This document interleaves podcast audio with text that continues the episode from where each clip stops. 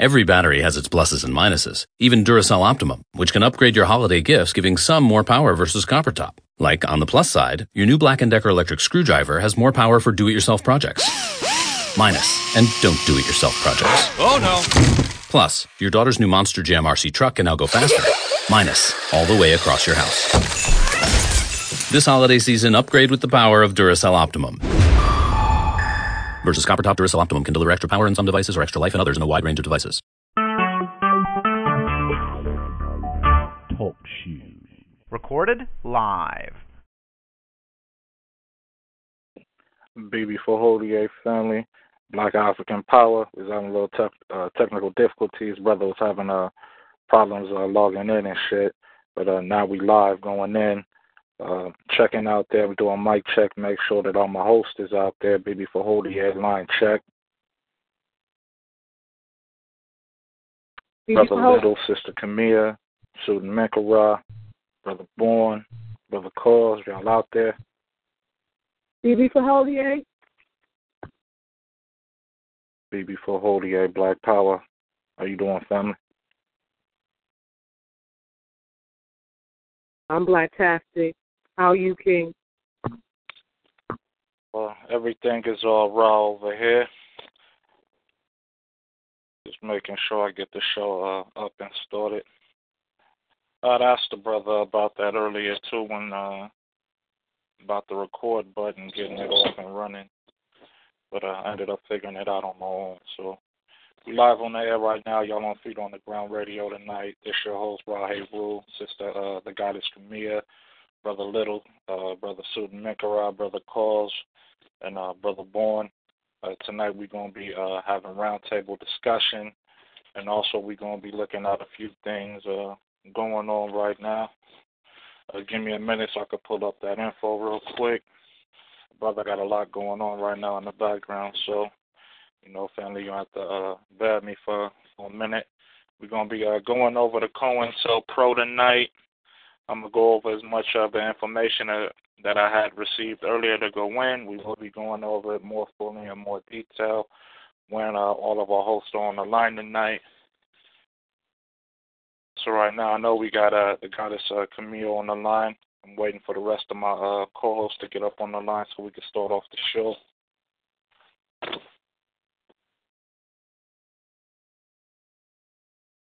Uh, you're gonna have to forgive me. I don't really have uh, a lot to contribute. I thought the show was canceled, so I had stopped going in on uh, information regarding COINTELPRO. Pro. But you know, I got an article two that's related to it. More than likely, got the same information if it came from the same source.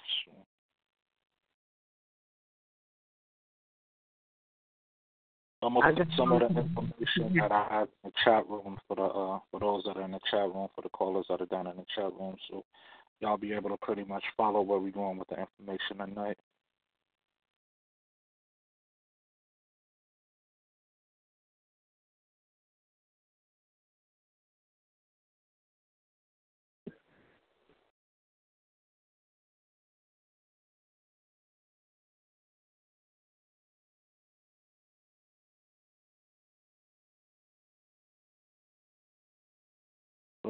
Until we get that information uh, loaded up in the chat room, and uh, we got our notes in front of us and everything's a go, we just gonna start off a basic uh, roundtable discussion for the night. Got anything you want to discuss? Uh, bring to the table, sister. Well, um, I guess I'll just see how the conversation evolves regarding COINTELPRO because you know I, I really um feel like it was never ended, and uh, you know it's something that we got to be um prepared for.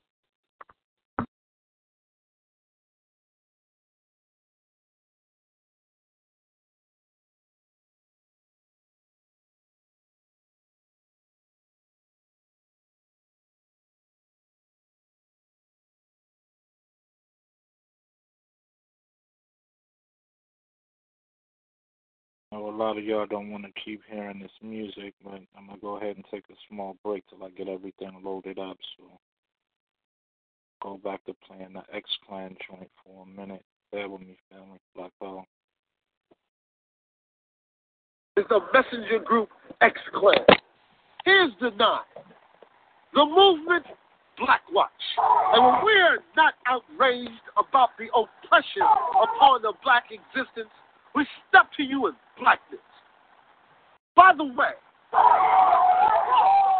exist in a state of vainglorious as we are protected by the red, the black, and the green. Heed the words of the brother. Let us the word, word the phrase, the paragraph. Heed masters, they begin class. Science of past is now brought to the rhyme section. From the scroll, straight to the verse.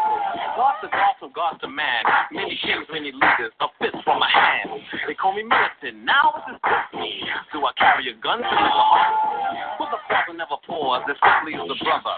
Raise the flag, wave the colors. Red, black, green with the key, the difference. Words make a way in the world.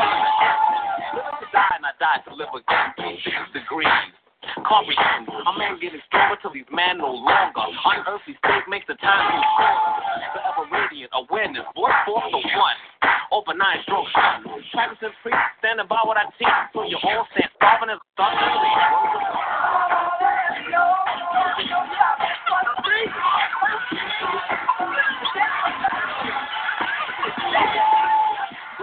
blackness brought from the Genesis. When the gift of Armageddon is a witness.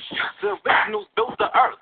One must be aggression to learn take the Quite majestic, stern within reality. A juggernaut when you tamper with mentality. A crown, extension and dimension of a brain cell.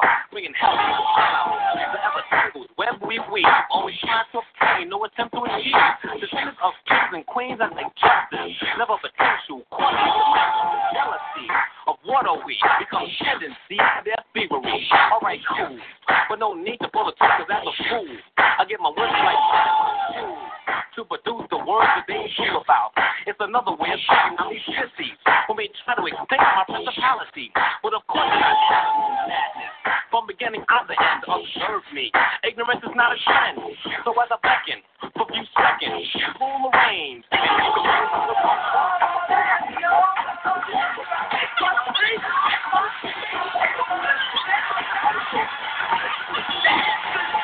the universe, mastering words on the verse. Black is a foresight shirt, Egyptian, African. Now I'm on a black watch. Check my sundial, flipping out the clock. I can catch a shadow as the moon reflects the sun. Creator's eyes make a path of one. So now I walk softly and carry a big stick, a verse stick. So you native feel a Bring the funk spread jam to the wet bread. And the fuck of this one bang glorious. Unearthly resistance, strong with persistence. Grand verbal tribal connection, pyramids, witness the funk bearer. Vibe sharer, not the error. Brother is balanced like the scales of thought. And neither my demand makes stones you Corrupt old systems, positive personal news. Start call it on the key. Black is a color while blackness state of a mind state. But how many Brother J can find a better way, so be it. Plan it down and make it sure I serve a purpose. Yet I'm not the G.I. Joe, I am the brother. You, I can never wear a step to the mic and stage areas. I drop the science that breaks the clock barrier. Words of old make me more than a beginner. The key opens knowledge and the American a man, African a brother. Don't forget the land, cause the birth is from the mother. A is in place, obtained and discovered. He in your audio, and he will. So,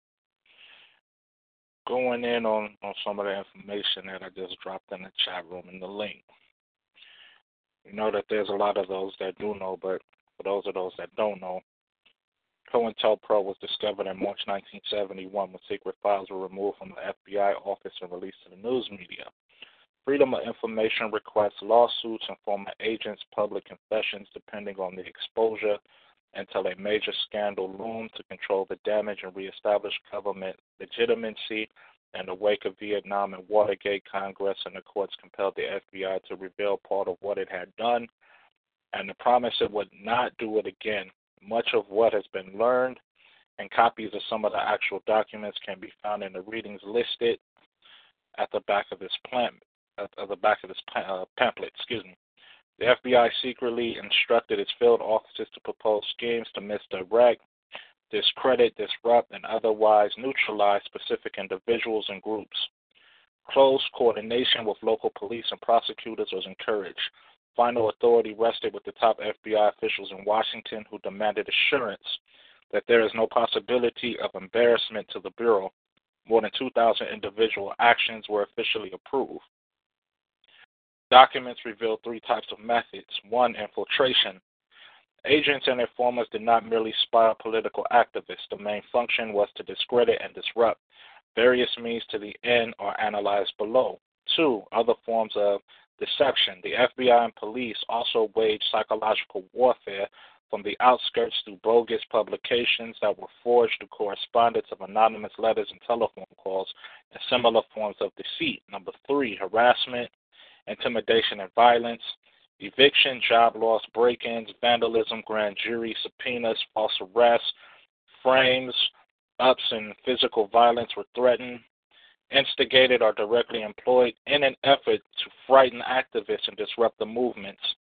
Government agents either concealed the involvement or fabricated a legal pretext in the case of the black and Native American movements. These assaults, including outright political assassinations, were so extensive and vicious that they amounted to terrorism on the part of the government.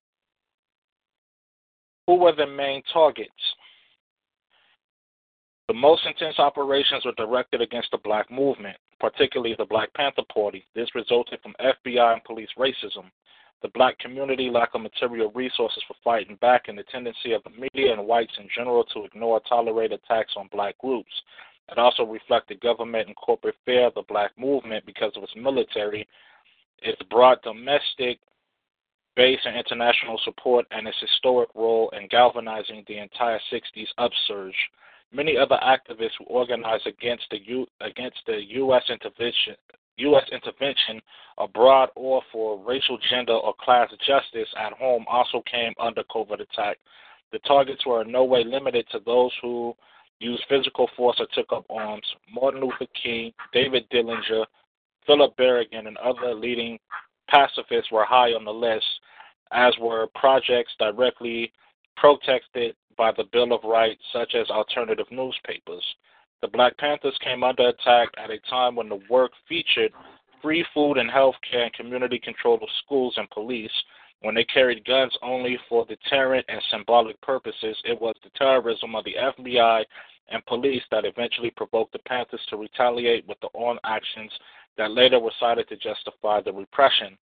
Ultimately, the FBI disclosed six official counterintelligence programs the Communist Party of the United States 1956 to 71, groups seeking independence for Puerto Rico from 1960 to 71, Socialist Workers Party from 1961 to 71, Cracker hate groups from 1964 to 71, Black nationalist hate groups from 1967 to 71, the New Left from 1968 to 71, the later Operations Hit anti-war student and feminist groups, the Black nationalist caption actually encompass, encompass Martin Luther King and most of the civil rights and Black Power movements. The Cracker Hate program functioning mainly as a cover for covert aid to the KKK and similar right-wing uh, vigilants who were given funds and information so long as they confined their attacks to COINTELPRO targets. FBI documents also reveal covert action against Native American, Chicano, Philippine, Arabs, American, and other activists, apparently without formal counterintelligence programs. Anything you'd like to add on to that, Queen? Uh, any other callers or the host on the line?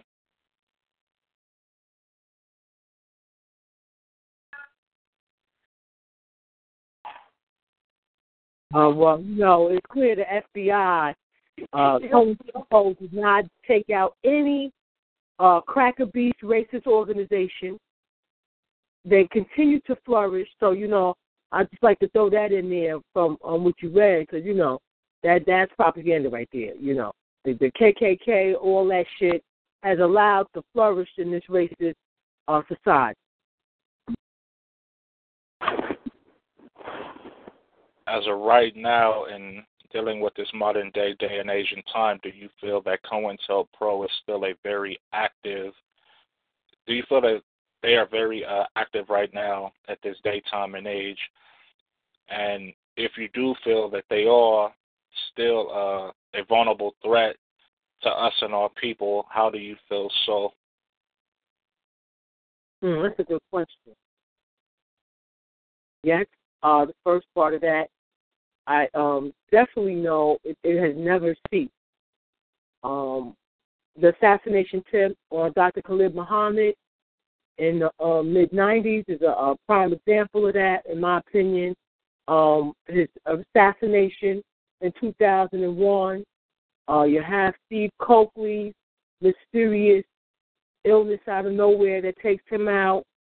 Um, I definitely believe that um, they're, they're um, something that I'm going to introduce today, which uh, in Chicago, they got this spot called the Black Site, which is basically a uh, COINTELPRO spot where they interrogate, torture our people. And I'm starting to find out that this shit's been going on since the 90s um, and probably before that.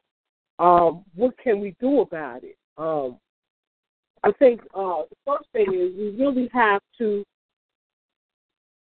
be very attentive. We have to be very um, discerning when we are amongst each other. Um, people words say a lot as well as their body language. We got to come to the realization that history has shown us they will always use one of us to get close. So, you know, that's the first thing. Um, guys, like you said before, we do got to know who people are. I think the deeper you get into the BB for Holier movement, um, it is a requirement. How do you feel about it? I feel personally that is very much still active, and they are very much a threat. We see that with the recent uh, attacks on our people and the loss of, uh, I'm going to say, uh, Malcolm Shabazz, uh, Malcolm X's grandson. I'm going to say that COINTELPRO had a lot to do with that. Um, another good point of this very exact thing is, is something that was brought up on our last show with the uh, Hebrew War Machine. The, the the brother there admitting that you know he was that he was a Fed. So situations like that, you know, you got to watch who you let get close to you. And I'm going to say that there needs to be a closer watch of brothers and sisters who cling on to you know this work that we do I actually want to say uh, more than the work that we do because it's actually a, a, a way of life. So just because somebody wears the colors red, black, and green, you know what I'm saying, or they put in the work for the red, black, and green, and they cling on and attach themselves to those that are in high power positions looking at one such as Sonetta, you know what I'm saying? And this isn't me just pointing fingers at Sonetta. It just so happens to be that, you know, this is where this agent falls underneath, you know what I'm saying? So we got to really look at who it is that we put our hearts and that we choose to fight side by side with, you know what I'm saying? Because in the words of Dr. Khalid Muhammad, we definitely have enemies and agents amongst us that we must really be aware of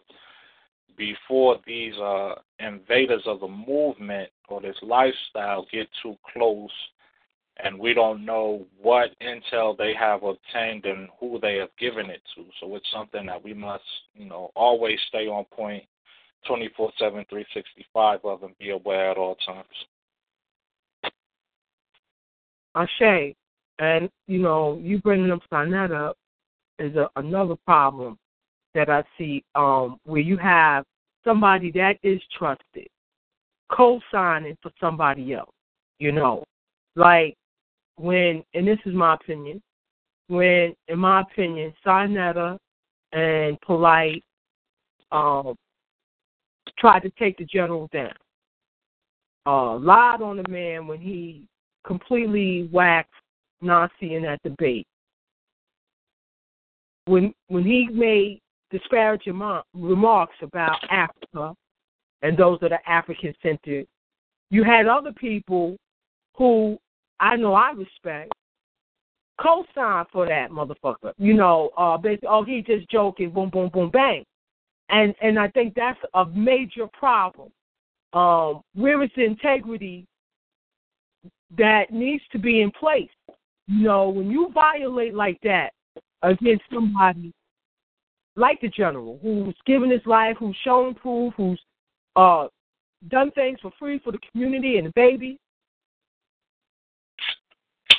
When somebody do something like that, I don't know how you can say because you know you may think he cool, it's all right.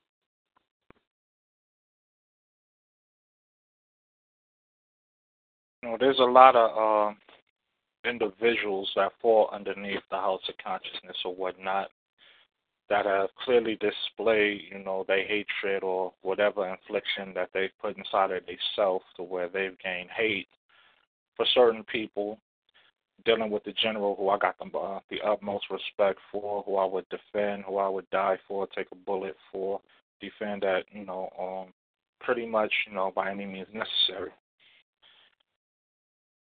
When you have your own brother that hates on another brother who has done nothing wrong, who has done everything within his power from day one to uplift his people, to get out there and do the work and spread the work and spread the scholarship and give the teachings and give the knowledge and look out for his people, raise money for his people, raise money for the babies, give to the babies, make sure that the babies are inside of the right, uh, underneath the right banners of the RBG, getting the right knowledge that so that when they do reach of a proper age, that this work is still being continued and being continued way far beyond and way better than those that came before us and even us is able to even get out here and do this on a daily basis. So when I look at an individual that's hating on that, now I have to look at you and question one, who are you? Two, who sent you here?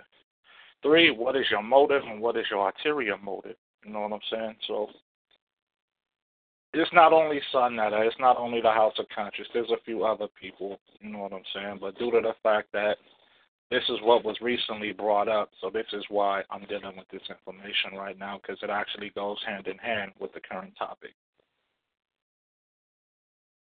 So let me ask you this, Brother Haru. Do you think that somebody can be a cop and be in um and be RBG, be in this the for Holy movement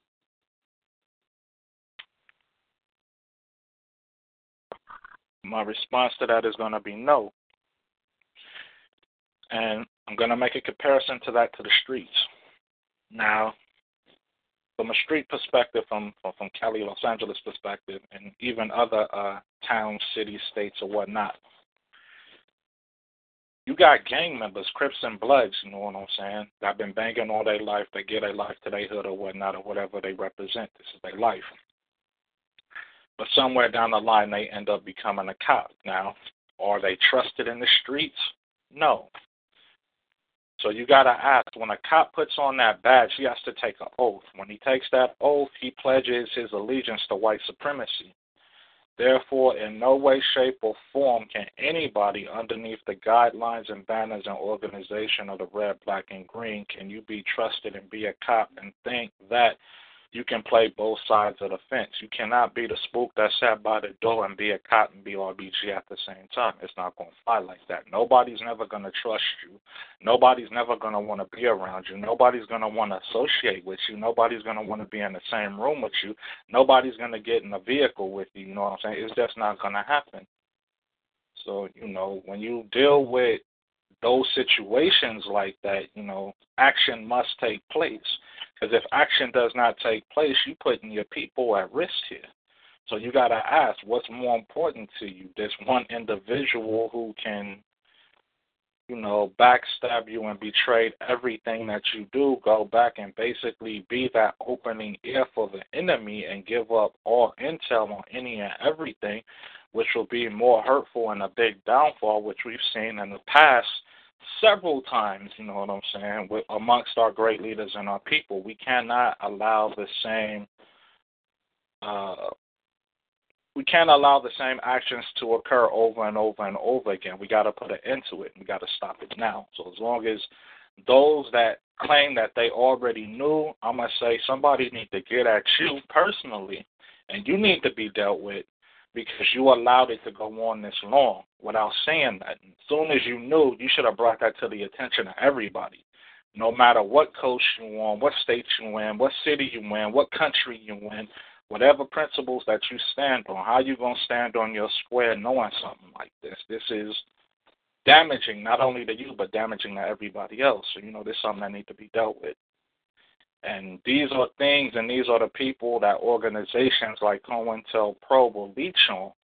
They're going to look for that weak link that they know that they can get to and manipulate and use him as a pawn in their chess game to be able to gather information, to be able to find any niche, nook, and cranny or any crack to the door to be able to get on the inside and get any information that they can so they can run back to, you know what I'm saying, the Grand Cracker Wizard, you know what I'm saying, and, and pull out that snitch report.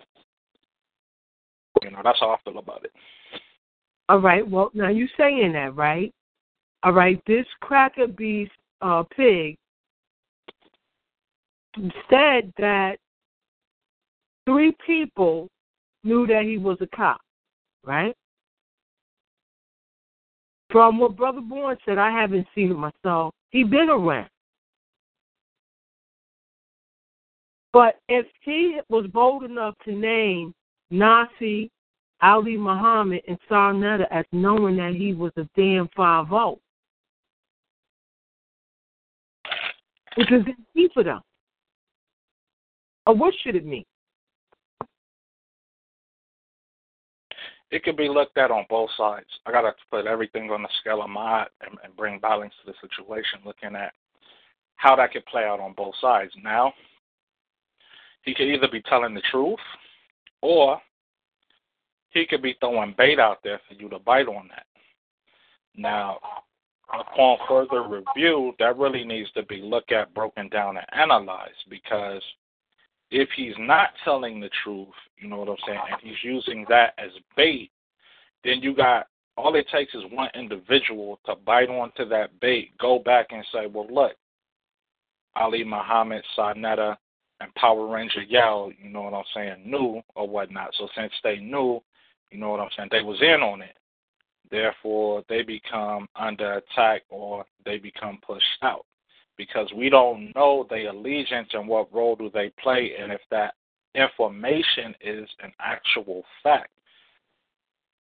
Right now, research need to be taking place, place, and people need to be digging in and looking upon that. Did they really know that? You know what I'm saying? Of course, they're not going to come to the forefront and admit whether if they knew or not. You know what I'm saying?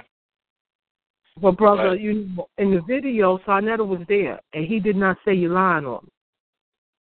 And something else you said about how you shouldn't even take a ride with him. Polite leaves with him to get a ride, and he says this in the video. Oh. You put it like that, the proof is there for you. No more questions asked. It is what it is. Because if somebody that's an enemy and a threat to you and your people sits there and you sitting there and he openly admits, hey, this is what it is, and he uses your name, you know what I'm saying? He ain't doing no def- no no defamation of character. So if it was, somebody would have stood up, you know what I'm saying, and been like, "Yo, you full of shit," you know what I'm saying, and would have popped him in his mouth or some shit, or even worse, put one in his head. That didn't happen since that didn't happen, then you know I gotta look at it that it could be true. But we're talking about Sa Neter here once again.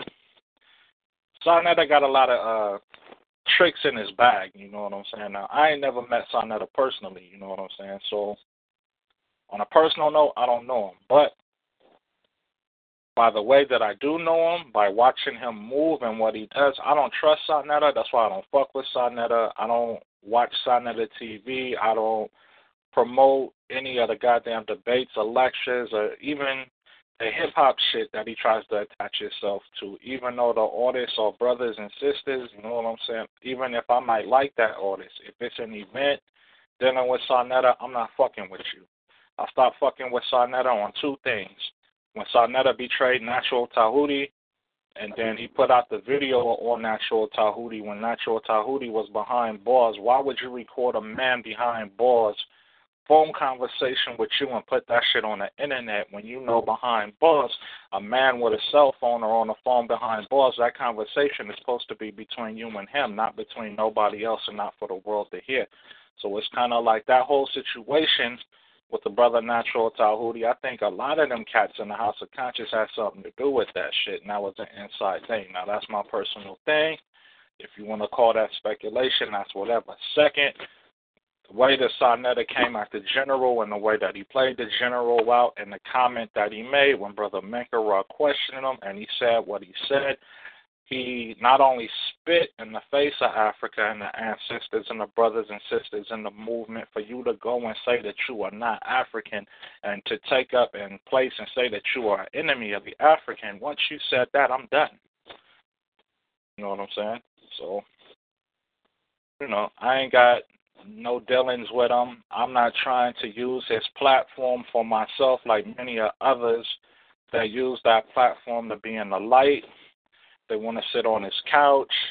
They want to be buddy buddy with him. They want to be on his platform, get on his stage in order to gain that recognition to be seen by the people. Hey, if that's what you want to do, that's on you. That ain't for me. That's not the avenue that I'm looking to go at. That's not why I do what I do. I'm strictly here for my people. My heart is with my people and my people only. My fight is for my people and my people only. I ain't here for no fucking black power entertainment, none of that shit. You know what I'm saying? That ain't me. That ain't how I get out. Okay.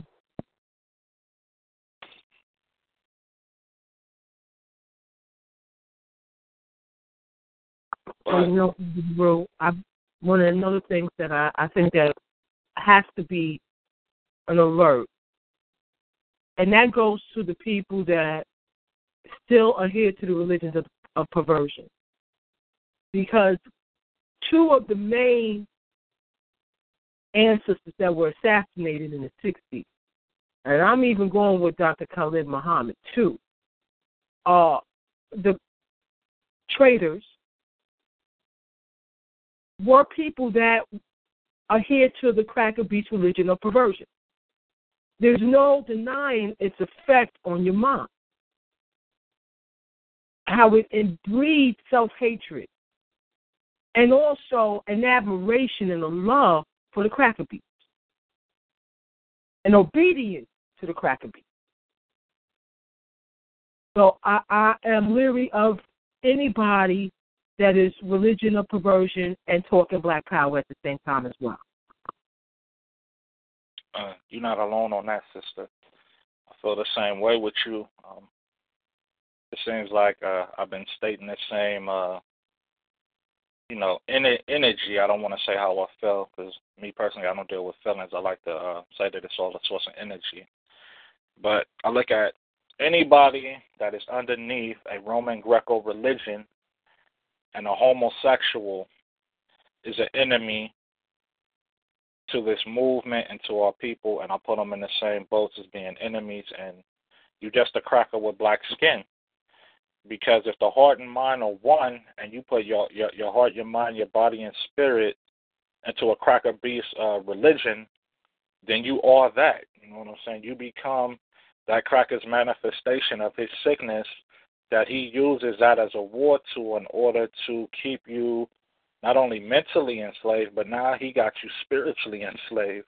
So, you know, if that's what you want to put all your energy into, then it doesn't matter, you know, if you try to say, well, I'm Christian, but I'm Black Power.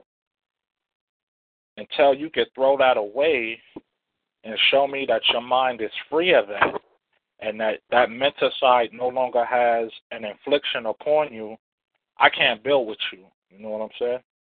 Now, you might say, well, brother so and so or sister such and such, uh, they're Muslim or whatnot. But even if they are Muslim, you know what I'm saying? I've seen these brothers and sisters put Africa first.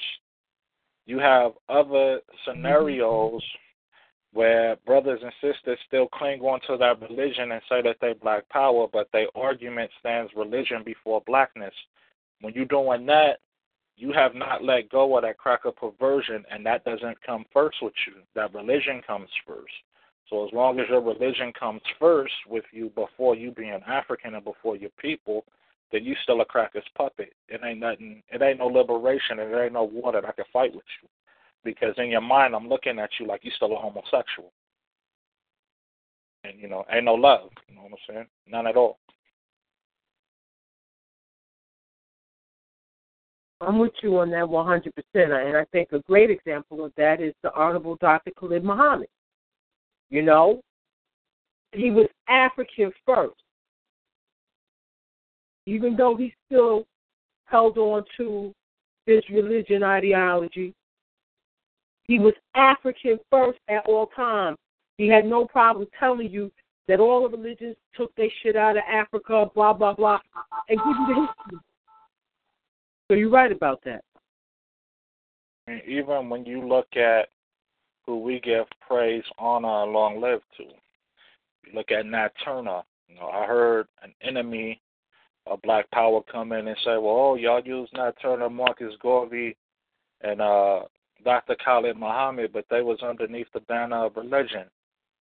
That would be the most dumbest thing you could say. I mean, it's a good try at a point of attack to try to throw a sneak blow in, but you really got to break that down to a course of understanding. Now, was Nat Turner a Christian? Yeah, he was.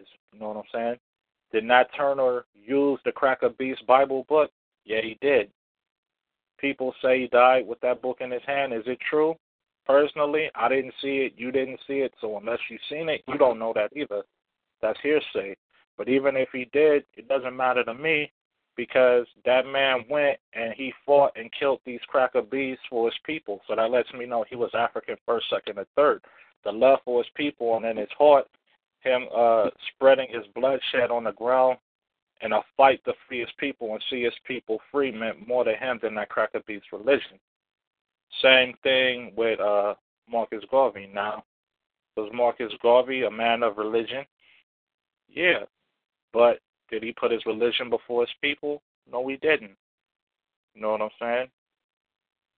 Looking at the general, uh, Dr. Khalid Muhammad, you know what I'm saying? Was he FOI? You know what I'm saying? Yeah, he was. But what came first to him? The love and passion of his people or FOI religion? You know what I'm saying? So when you look at those that put Africa first, second, and third, the fight that they put up in their lifetime and what they did in their acts of war for the love and for the freedom and liberation of their people, if you put that on a scale of my eye, outweighs the cracker beast religion by far. And I and if you can't honor that and if you can't give praise to that, then psychologically something wrong with you. You know what I'm saying? When you look at Harriet Tubman and you look at Ida B. Wells and you look at Fannie Lou Hamer, were they strong warrior queens that had some type of connection to a religion? Yeah, they did. But you know what? The mental and physical abuse that they endured for their people, the fight that they put up and what they went through and what they did, that will always be remembered throughout a course of history, unless they find a way to destroy the history at all, in the hearts and minds and in the blood and the genetics of us as an African people will always live on. So that outweighs any of that religious garbage. So, you know, if you can't honor, you know what I'm saying, and give praise to that and apply their spiritual energy to your daily life or whatever it is that you're doing, psychologically, something wrong with you. Black power. And in addition, I don't think that you can compare Nat Turner, the great prophet Nat Turner, or the great uh, prophet warrior queen um, Harriet Tubman in the same light that you can Dr. Khalid Muhammad. And I would even say, excuse me, I would even say that would go for um because you can't say that about the Honorable Marcus Garvey because they they didn't have a choice. You understand? Nat Turner and Christian he ain't have a choice to be exposed to Christianity. That's what the cracker beast put on them when they was in that child slavery. Harriet Tubman ain't have no choice. Whatever religion, whatever cracker beast religion that the cracker beast adhere to, that's what you was for. That was what was forced upon you. You know, and one thing I want to say about Donald Mark Marcus Garvey too, he wasn't proselytizing. You feel me? He wasn't pushing Christianity. He was pushing Pan Africanism. Dr. Khalid Muhammad, Pan Africanism. So you're dead on, brother. Oh, you know, dealing with that, that is just something I've been wanting to make clear for a minute. I ain't been around for, you know, a few shows since then, so, you know, this is my time to get that in. And it's right on uh point with the topic. So um I wanna go uh out to the audience. Is any other other host on the line? Uh, I wanna know what's your opinion and what's your outlook on the information on the table. If there is no other host on the line tonight that chooses to weigh their opinion on the line, I want to go out to the callers on the line. Your mics are open. We want to know your thoughts and opinions on the information put on the table, even if you're against it. So your mics is open. Uh, you want to weigh in, go ahead, get it in. If not, we're going to continue uh, moving on with the information given.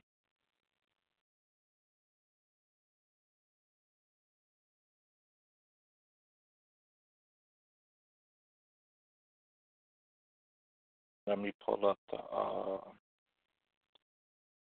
pull up the board real quick and see what we got going on in here.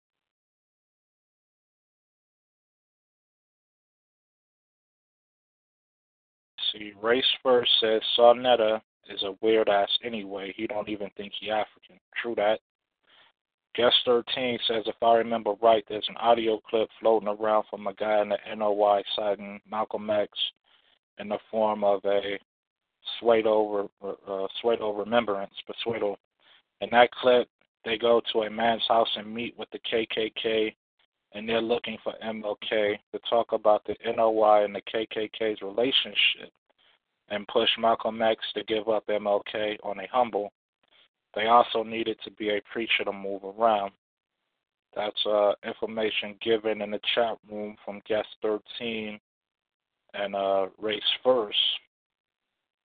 Guest 13 says the guy talking then talks about how some NOI members and other black uh, has cards from the KKK.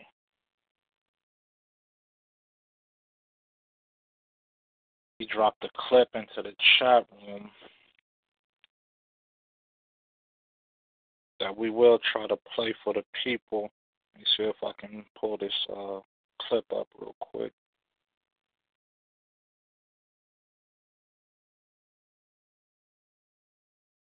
Unless it's like, you know, every crack of beast is the KKK.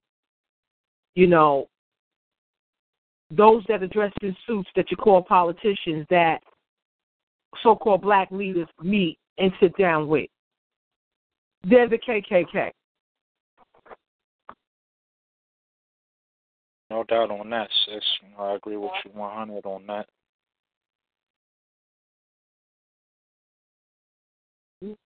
We have to be mindful. Uh, go ahead, Queen. Uh, my bad. I didn't mean to cut you off. No, I was just saying we have to be mindful of that. Um, my my bad. Race first in the chat room. Could you post the name of that uh interview that you're speaking of? That you posted the uh, the link in the chat room to, so that I can pull it up a lot faster. I'm actually using two different uh devices here. I'm not using the same device to play back the links into the call right now, so it makes it easier on me to be able to get that information out to the people if you can provide that for me.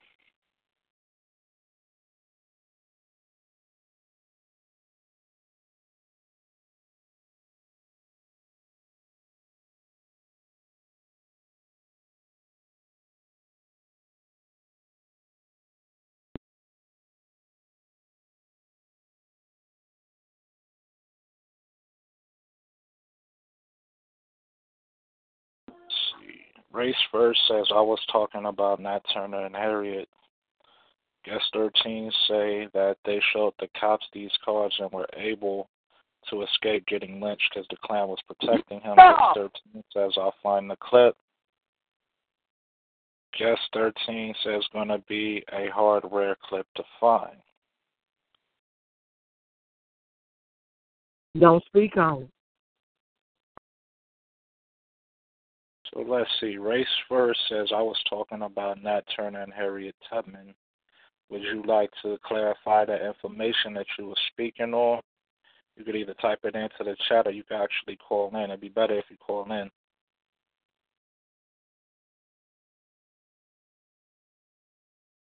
Race First says, talking about the FBI.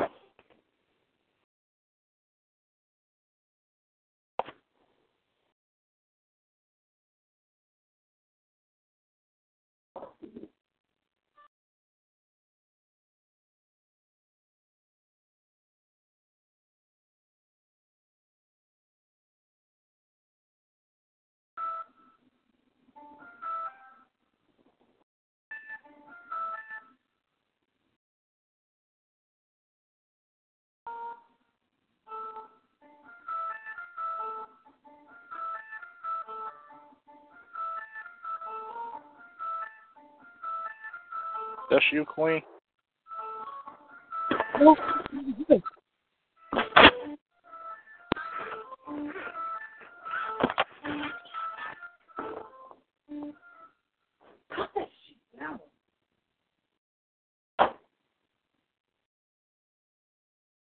Somebody got some music going on in their background. If you could, yo, could you kill the music in the background so that those that do come on the line, so that we can be able to uh, hear their thought process flow clearly.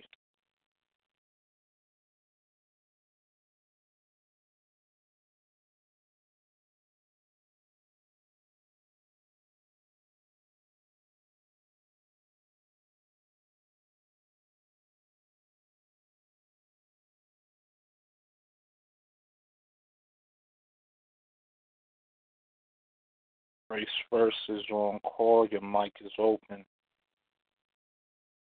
Hey, what's up? How y'all doing? This um Race First, so you call me Sweet from out of Dallas.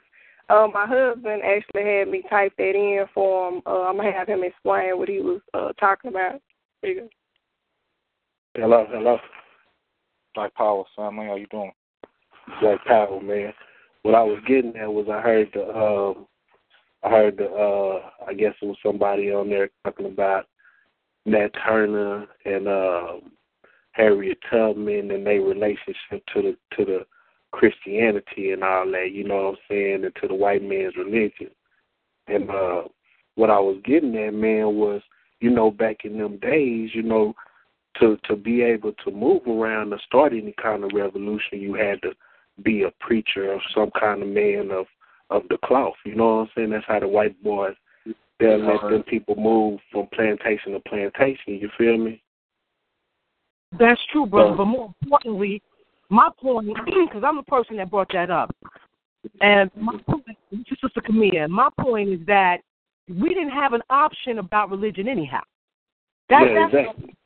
You know what I'm saying? Nat Turner didn't have a choice in being a Christian. That shit was pushed on our people by the damn cracker beats. And if you study that history, that's what we do to you.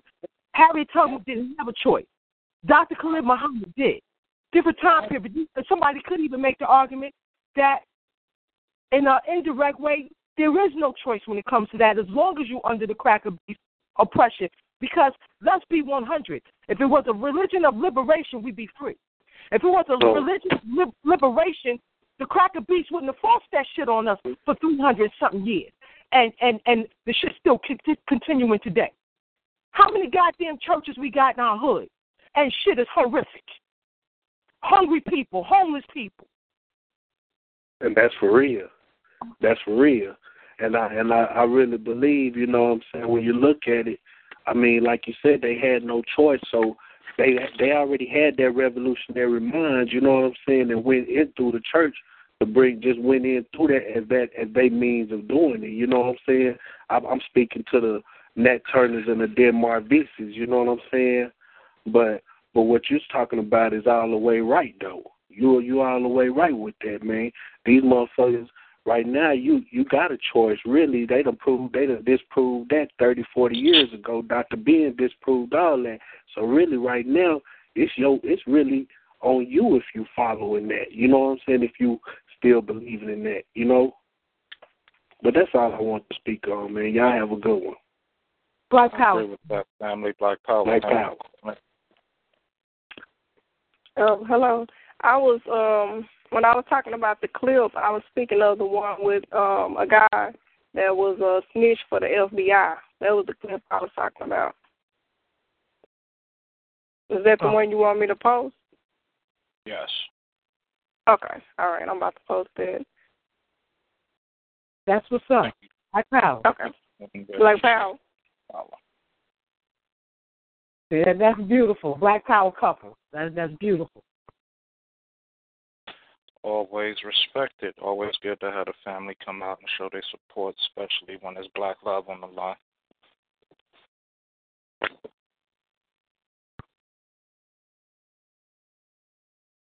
No doubt. And, and to have them both listening together, see, and that, that's a bonding moment as well. That's that's beautiful.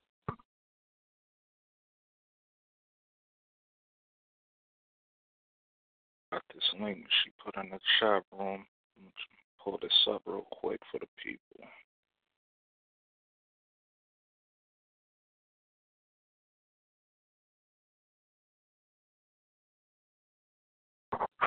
You know, King, I could even make an argument that Nat Turner, Denmark Vesey, uh, Gabriel Augustus.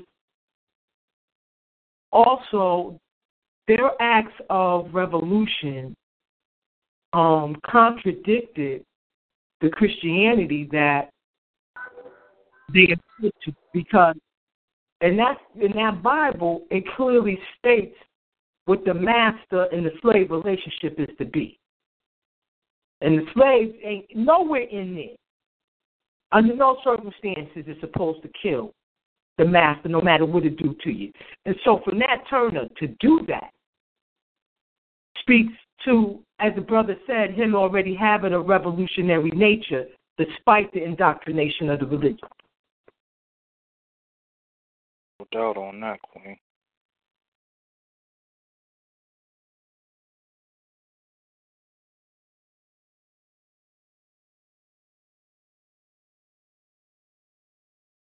But if you could, Queen, continue on uh, while I search for this clip real quick that uh, the Queen put down into the chat room.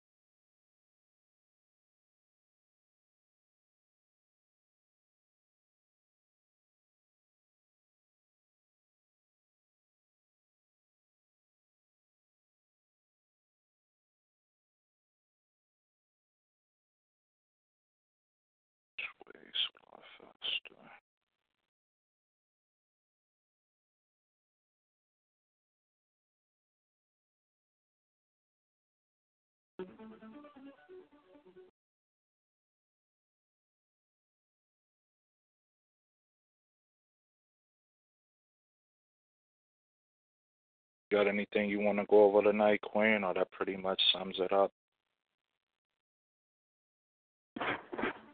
Well, you know, like I said, I'm freestyling because I uh I misconstrued the, the message and thought the show was canceled.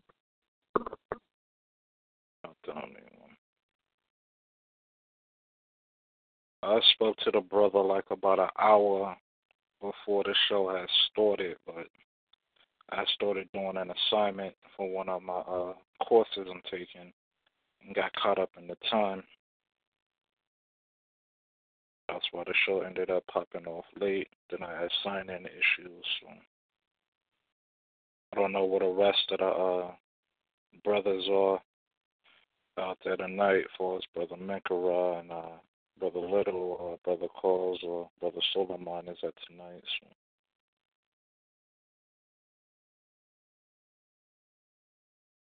Well, um, dealing with the COINTELPRO, I had posted something earlier today. Um, it's called the Black Site of Chicago. Apparently, that's the name that the CIA gives its. Uh, I'm going to say compound it in um overseas when they are torturing people from different countries. They're apparently you got the same thing with the Chicago police and um, it's known as Homan Square. And they've had our people as young as 15 have been taken to this nondescript warehouse, like I said, known as Homan Square, where um, they're denied access to their attorneys, beaten, held up for 24 hours without any official record of their detention. And this shit been going on since the 90s. And we're so troubling about it in the 90s, ain't that when Obama was supposed to be a community activist? Am, I, am I wrong? Am I tripping? No, you're right. Okay. Since the damn 90s. So what's what's coming out of this is that two of the, the uh, detectives, cracker detectives that come out of Chicago, are involved in serious torture at Guantanamo Bay. So, you know, your mind only has to do one plus one and realize the shit they doing in Guantanamo Bay is the shit that they've been doing under the guise of fucking 5 for decades to our people here. without nobody saying nothing. And why does this come out? Because you got two Huckabee who was with some kind of um protesting for. It was like for um against the NATO NATO protest.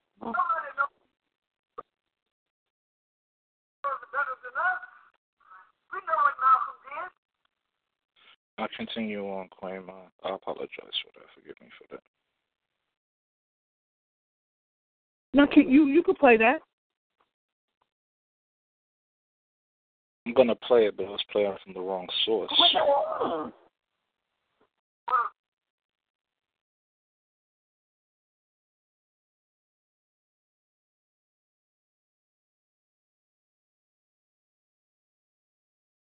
Spokesman for the nation. And he had taken an organization with seven mosques and maybe less than 2,000 people. Malcolm X had made this a mass organization, a nationwide recognized organization. You could put all of the followers in a station wagon and still have some room left. But Malcolm uh, was able to take that and move it into large numbers because the, in the beginning, the Lost-Found Nation of Islam was supposed to be just a little small group, and they were supposed to operate out of the various back streets of those who was down on, on what we consider on the bottom. But Malcolm uh, envisioned, and he was able to take that and move it across the country. You had then you began to get the uh, the upper class bracket. You would begin to uh, recruit college students. You began to recruit them in all walks of life, lawyers and doctors and so forth. This is what he was able to do. That's when the movement really started growing. In answer to your former question, are we recruiting? We don't. You don't have to recruit Negroes today. When a Negro is born in America, he's dissatisfied, and dissatisfied Negroes know that Mr. Muhammad makes the best spokesman black people can have in this country. In ratio to the African American society, the Nation of Islam was was really a very small number of people compared to the millions of black people. But the influence was great. was like Malcolm used to say, the fuse is much smaller than the dynamite, the stick of dynamite. But it can influence the stick if you light it. So it wasn't so much the numbers, but it was the influence.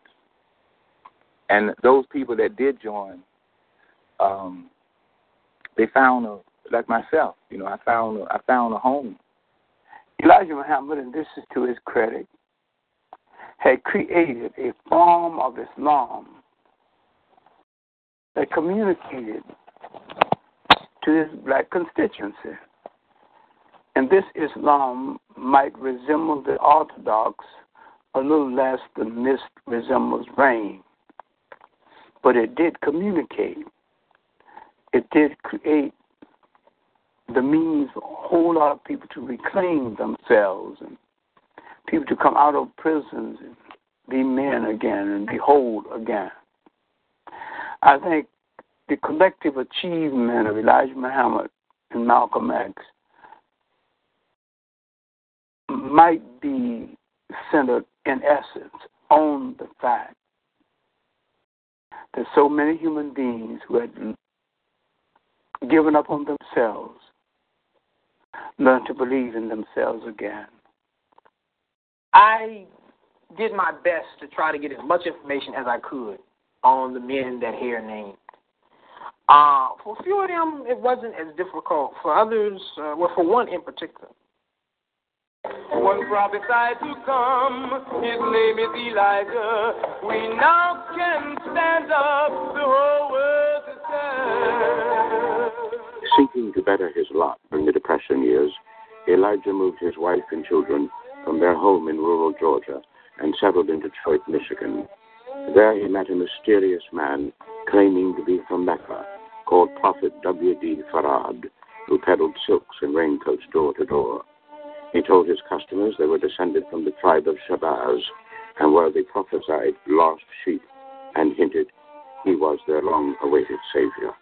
He would show them his silks, and he says, This is what your people were wearing before they were brought to America as slave and put in uh, slaves uh, and, uh, and and and taken away from their religion, Islam. So he would tell them that they were once Muslims, they once wore uh, silk garments, uh, silk go- uh, clothing, um, uh, and uh, that would um, make them uh, attract attract them to be interested in it. And and then once he did that, uh, he would begin to organize a group of them to form, form a temple. Said the so-called white people of America and Europe were a race of wicked devils and would soon be destroyed in a lake of fire. When police asked him who he was, Farad answered, I am the supreme ruler of the universe. Elijah joined Abidi Farad's nation of lost founds, studied under him intensely and constantly. Uh,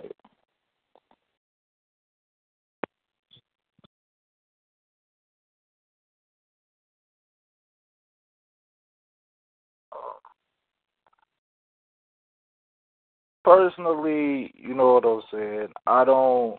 I'm. I'm not one to sit and promote. You know what I'm saying. This uh, FOI uh, man-made religious shit. So that's why I killed the clip. You know what I'm saying. It's going a little bit too far. I feel personally, and it's like it's almost promoting uh, the NOI uh, version of Islam. So I'm gonna keep it on that note. We're gonna go back with dealing with the facts or whatnot. Um, I do appreciate the clip, though. I appreciate the words of uh, Dr. John Henrik Clarke in that clip, and also the words of the great Malcolm X in that clip. But the Warith Deen Muhammad and going in on Fard Muhammad and all that, uh, I pretty much think that's garbage. So I killed it on that. Black power to the family. We appreciate the clip and the information. If those that want to further watch that clip, the link is down in the chat room. You can watch it in its entirety from beginning to end. It is two parts, part one and part two. Uh, just a little bit under two hours long. So, you know, if you want to, uh, you know, give the food for thought off of the information given there, the link is in the chat room for those that feel that that information is something that benefits them. But um, back to Dylan.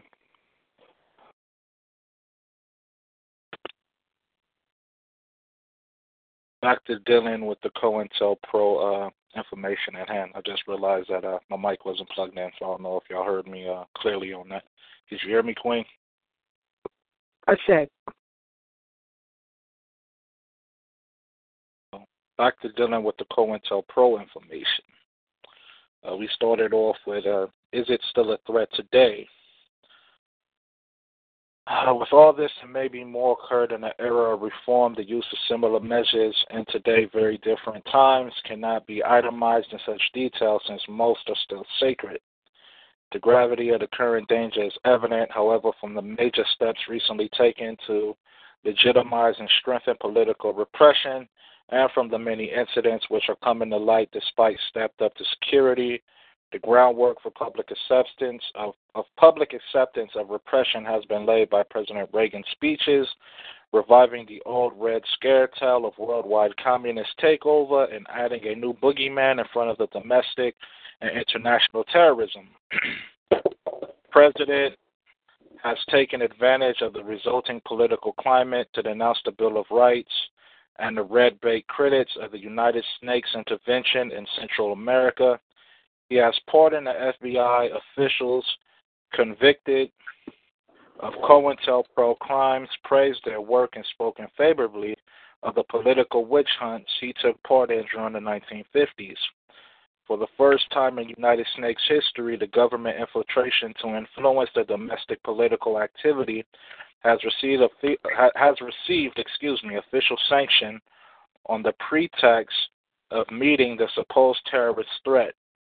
Presidential Executive Order 12333, December 4th, 1981, extends such authority not only to the FBI, but also to the military and in some cases the CIA. History shows that these agencies treat legal restrictions as a kind of speed limit which they feel free to exceed, but only by a certain margin. Thus, Reagan's executive order not only encourages reliance on methods once deemed abhorrent, it also implicitly licenses even greater, more damaging intrusion. Government capacity to make effective use of such measures has also been substantially enhanced over recent years.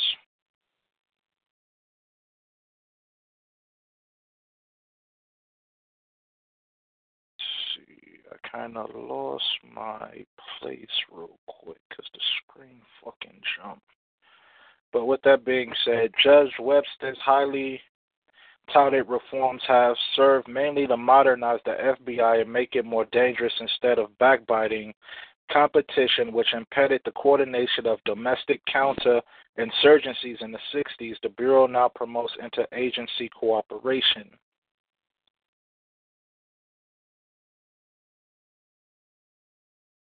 Translation, we'll have 5 do it for us and give us the information. Oh, enough said.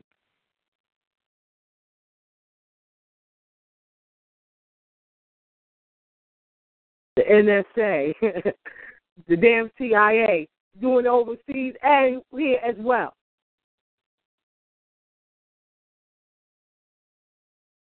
The groundwork for public acceptance of repression has been laid by President Reagan's speeches, reviving the old Red Scare tale of worldwide communist takeovers and adding a new boogeyman in form of domestic and internal terrorism. The president has taken advantage of the resulting political climate to denounce the Bill of Rights and to red bait critics of the U.S. intervention in Central America. He has pardoned FBI officials convicted of COINTELPRO crimes, praised their work, and spoken favorably of the political witch hunts for which he took part during the 1950s.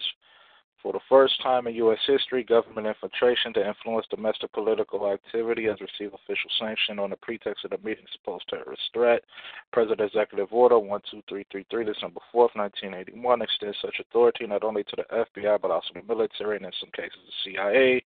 History shows that these agencies threat, legal restrictions is kind of speed limit, which they feel free to exceed, but only by a certain margin. Thus, Reagan's executive order not only encourages reliance on methods once deemed abhorrent, it also implicitly licenses even greater, more damaging intrusion government capacity to make effective use of such measures has also been substantially enhanced in recent years. Judge Webster's highly touted reforms served mainly to modernize the FBI and make it more dangerous instead of the backbiting competition which impeded coordination of domestic counterinsurgencies in the 60s. The Bureau now promotes interagency cooperation as an equal opportunity employer.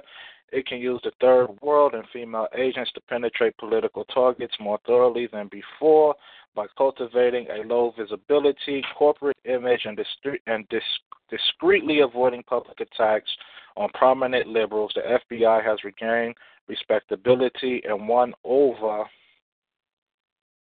a number of former critics. Municipal police forces have similarly revamped the image while upgrading their repressive capabilities. The police red squads that infiltrated and harassed the 60s movements have been revived under other names and augmented by paramilitary SWAT teams and tactical squads, as well as highly politicized community relations, and beat up programs in which blacks, Hispanic, and female officers are often conspicuous.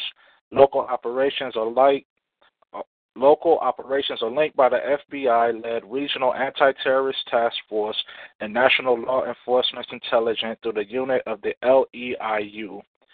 Increased military and CIA involvement has added political sophistication and advanced technology through the Army Special Forces and other elite military units are now trained and equipped for counterinsurgency, known as low intensity warfare.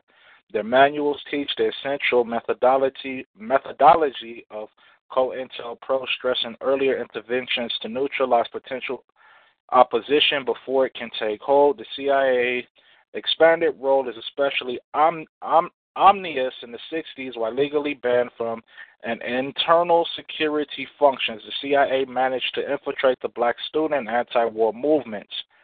It also made secrets of the university professors and journalists, labor leaders, publishing houses, cultural organizations, and the philanthropic fronts to mold the U.S. public opinion, but it apparently felt compelled to hold back within the country from the kinds of systematic political destabilization, torture, and murder which have become the hallmark of its operation abroad now. The full force of the CIA has been unleashed at home. Excuse me. All of the agencies involved in covert operations have had time to learn from the 60s and to institute the tight procedures to ensure that absolute security that the FBI officials demanded after COINTELPRO was exposed in 1971. The restoration of secrecy has been made easier by the administration's step to show covert operations for public scrutiny. Under Reagan's key, FBI and CIA files have been reclassified top secret. The Freedom of Information Act has been quietly narrowed through the administrative reinterpretation funds for covert for covert operations are allocated behind closed doors and hidden in CIA and defense operations.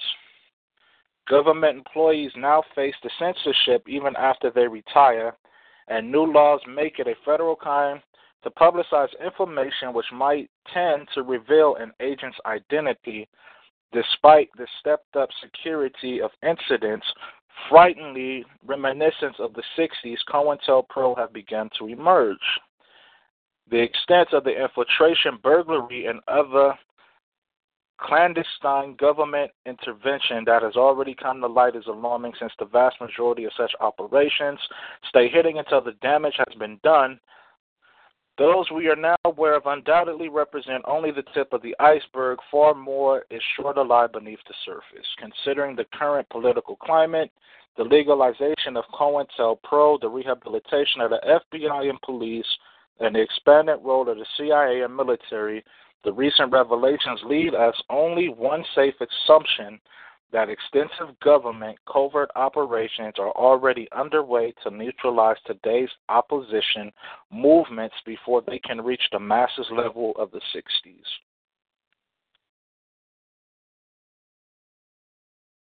Mhm. I can believe that. Mhm.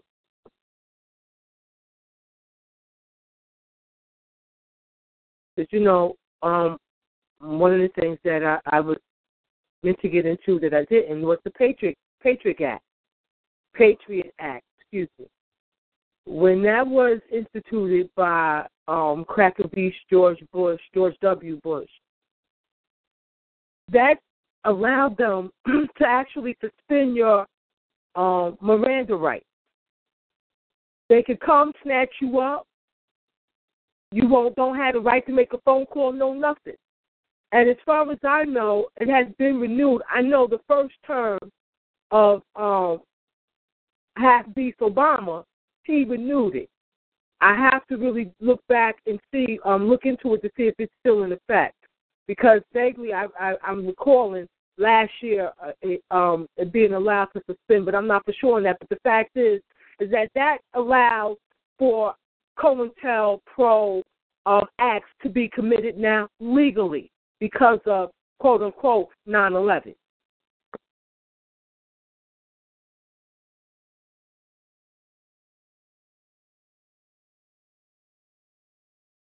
going to put another link down into the chat room dealing with the two cracker activists who broke into the FBI office and stole the COINTELPRO papers, who have finally decided to come out and reveal their identities. It says that many of the same people applauding these activists, and I applaud them as well, would criticize Edward Snowden and Chelsea Manning, even though they have also exposed significant significant significant government crimes, excuse me, it is much easier to look back and see the heroic effort than it is to applaud them as the story unfolds. The article indicates that the COINTELPRO program is no longer used by the U.S. government against political activists, but as those of us who participated in Occupy know, there was there was infiltration throughout the movement and spying on activists. More here. There was a nationwide effort by local and national police forces who coordinated efforts to destroy the movement, and, the and this included the FBI. So while the COINTELPRO program no longer exists, the strategy and tactics of the program continue. Even in 1971, it was difficult to get the media to cover these leaks.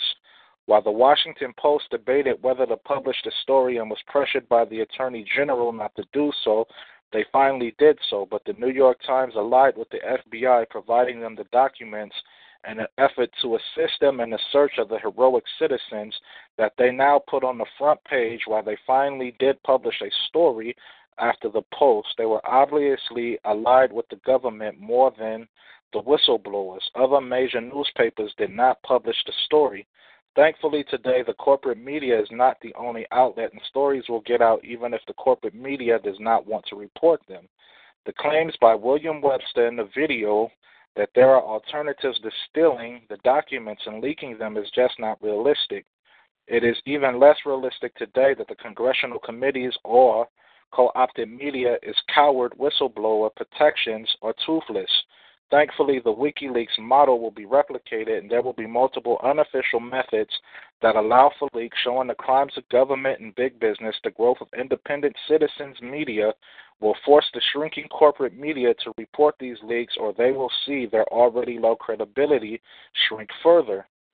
These folks are heroes to us, just as Daniel Ellsberg of the Pentagon Papers is, but we also saw Chelsea Manning as a hero, indeed, I serve on the Private Manning Support Network Steering Committee.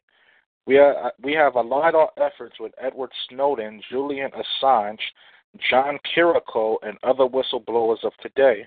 Transparency in government is essential in this area in this era of secrecy. The government commits too many crimes, works in conjunctions with big business for the profits at the expense of the people and planet, as we see with the TPP, and often misleads the public about what it is doing. About what it is doing. Excuse me.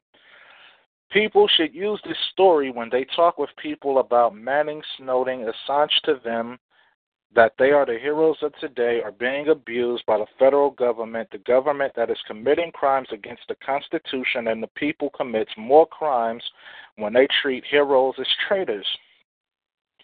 43 years after mysterious theft of up to 1,000 documents from an FBI office outside of Philadelphia, three former political activists are publicly confessing to the brazen burglary, calling it an act of resistance that exposed massive illegal surveillance and intimidation. We did it because somebody had to do it. John Raines, 80 years old, a retired professor of religion at Temple University, said in an interview with NBC News, in this case, by breaking a law, entering, removing files, we exposed a crime that was going on. We are denied the information we need to have to act as citizens. Then we have a right to do what we did. Raines, his wife, Bonnie, and Keith Forrest, a former Philadelphia cab driver, said they were part of an eight member ring of anti Vietnam War protesters that while much of the country was bribed by the so called fight of the century in New York between Muhammad Ali and Joe Frazier, broke into the FBI's media pen office on March 8, 1971. Members of the burglary team, armed with little more than a crowbar and wearing suits and ties, then walked off undetected with a suitcase stuffed with sensitive bureau files that reveal a domestic FBI spying operation known as COINTELPRO. The heist enraged the Bureau's legendary director, J. Edgar Hoover, who launched a massive but ultimately futile manhunt. The identities of the burglars are revealed in a book being published Tuesday, The Burglary, The Discovery of J. Edgar Hoover's Secret FBI by Betty Medsger, a former Washington Post reporter. The book, as well as a new film in 1971 by documentarian Johanna Hamilton, portrays the break in as a story with new renaissance in light of the recent uh, revelations of natural of national security agency surveillance of an American citizens by ex-contractor Edward Snowden. Much like Snowden, the FBI burglary selectively leaked the stolen files to journalists. They produced months of headlines about FBI surveillance of anti-war and civil rights groups.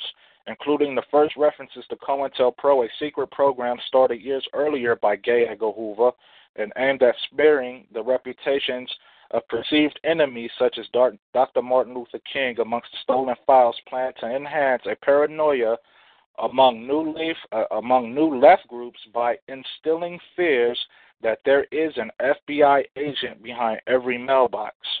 Another instructed agents in the Philadelphia area to monitor the clientele of Afro American type bookstores and recruit informants amongst the Negro militant movement.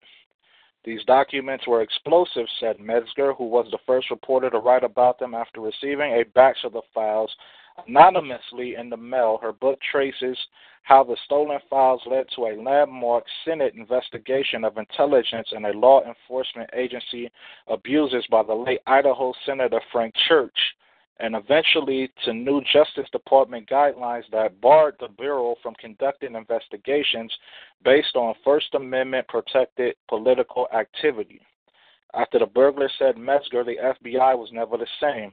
Advance word that the book and film might portray the burglars in a positive light has angered some former FBI agents, including Pat Kelly, who worked in the in burglarized office at the time, along with a fellow agent Kelly was the first to discover the break in at a scene he still vividly remembers.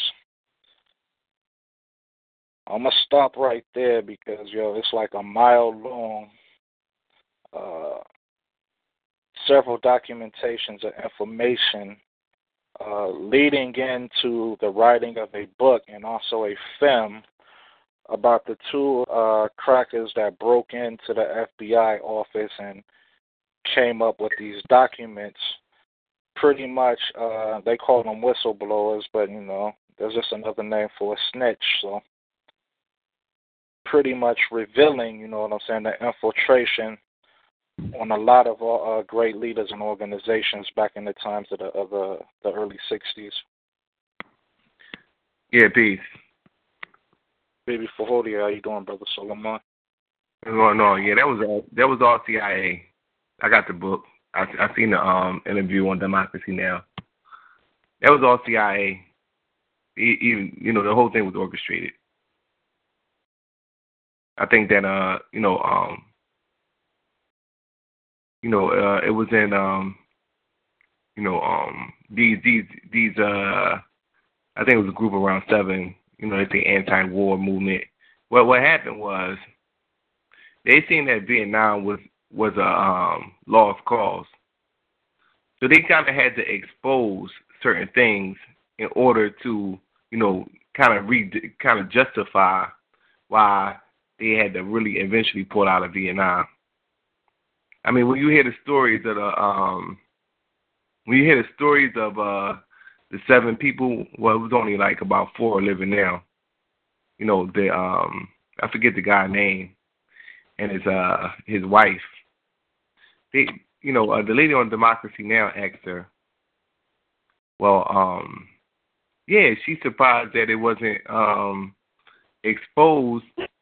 You know what I'm saying? This didn't get exposed until recently to the the lady decided to write the book. I actually got the book. Um and uh she was like, Yeah. She one of the guys, uh her husband was mentioning that one of the guys pulled out at the last minute and that he came to her. He came to the guy. I forget the guy's name. He was the husband, and he was like he was asking. Um, he was about to expose the whole thing, and um, he was like, uh, yeah. He was telling him that it was this lady that was uh talking about certain information that may get exposed that you know um is highly secretive information that may uh leave the United States vulnerable in light of the Cold War. And um, he said he was saying that he responded like, you know, well, the person that's telling you that maybe they um, are um, maybe they are uh, FBI or CIA. So the lady from Democracy Now said, well, um, if they knew that, if if he told, he must have told somebody else then you know what I'm saying, about the, the whole um, thing that was going on. So if they knew, did they know who you were? And it was like a slight pause. You know what I'm saying? Well, like who exactly all knew about this whole situation? So you know, when you get into the book, I mean, the whole heist.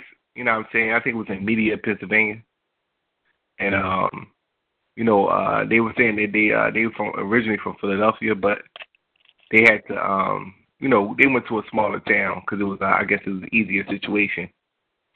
And um, just the whole setup, they said that well, you know, um, it was due to the they picked the night of Ali versus Frazier fight to go in there and steal the files.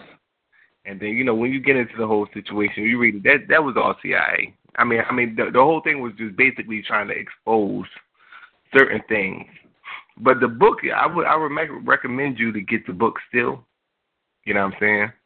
Because um, one thing that the author of the book said is that you know she was asked what stuck out to you the most about the FBI files, which I think is actually they are actual FBI files. You know what I'm saying? You know, but I think the whole thing was orchestrated because even um, you had people who informed him of where to go. That's in you know um, you know uh, assistance with Henry Kissinger. I mean, when you look into the whole thing, you see that they had to leak certain information in order to you know um, kind of justify why these same people who were for the Vietnam War, you know, um, after they, you know, seeing that it was a lost cause, they eventually wanted to pull out. You know what I'm saying? But one of the things that stuck out, you know, when she was asked, like, what is, um, she was asked by Amy Goodman. You know, one of the things was, uh, what was one of the things that stuck out to you about, you know, the FBI files after you read them? And she said the surveillance of the black community. You know what I'm saying? That's that's the main thing that stuck out to her. You know what I'm saying? With the how um heavily the black community was surveillance. You know, it was not only the political organization that was being surveillance, it was, you know, um you know, uh recreational spots, libraries, you know, um nightclubs. They wanted to know everything what was going on in the black community as far as music, all everything was being like treated and watched. You know what I'm saying? From uh the churches, everything. You know what I'm saying? Shit that you think that is irrelevant, they had a motherfucker in there um surveillancing you. And then it'd be like it'd be certain situations where they have like um like a, a person an insurance person walking around, you know, you think he he trying to get insurance, he's a fucking FBI agent. You know what I'm saying? And they still do that shit to to this day. Motherfuckers don't think that they still do that shit to this day. You know what I'm saying? Whereas though they say that um in the book it say that, right? Um each each officer had to have one informant in the black community. That was that was that was um or you know what I'm saying, they would be they would be fined as as a um you know agent they would have to have a um because these are all crackers. They had to have at least one black informant in the community, in the black community. So the first thing they had to do was find a, a black person. You know, um, I guess it was easy because all of them did have one that would actually, you know, give them information. It would be from like bartenders to, you know, uh, you know, mailmen to librarians. You know what I'm saying? So each person had an informant, you know what I'm saying, that's going to give them information about what's going on in that community. You know, so it's he- heavily surveillance. And they still doing that shit to this day. I mean, so you know, you know, the information. I mean, that one chapter was relevant because the book really is talking about. It's really talking about, for the most part, like the heist in itself. It's not even talking about like I want, you know, I, the reason why I bought the book because I wanted the fucking information about the FBI files. They talking about like the actual heist. I don't give a fuck about their heist. Man. You know what I'm saying? They like, you know, what I mean, They're going in there and they alley. You know what I mean? So you know, I mean, it's one chapter though that it talks about how um the uh black community is heavily surveillance. But all that shit was, uh, you know, orchestrated because they, they they always got to make the white people the heroes out of that whole shit anyway. You know what I'm saying? So yeah, that that whole shit was uh, you know, orchestrated. You know what I'm saying? They had to they had to leak certain information this was already after the fact because you know this was already in the seventies anyway. You know what I mean? So, um, yeah, yeah, that is what it is. Uh, a, a good book to get is Racial Matters, though. If you want to look at talking about like you know how the CIA, you know, um, infiltrated the black community, Racial Matters. That would be the book to get because it, it gives you the actual documentation. It gives you the FBI files because that was actually what the um, code word for um, what they were doing was racial matters. You know what I'm saying? That they, they heavily surveillance the black community. Um, you know, I, I guess it's even more easier now. You could say, you know, with uh, that 501c3, that they got a lot of people, you know, a lot of informants, a lot of informants in in the black community, and I think also it's coming in light of um, the the Arab and and that fucking Indian. Now the motherfuckers, a lot of motherfuckers, the informants, like you know, what I'm saying they they working with this beast. I agree with you on that, brother.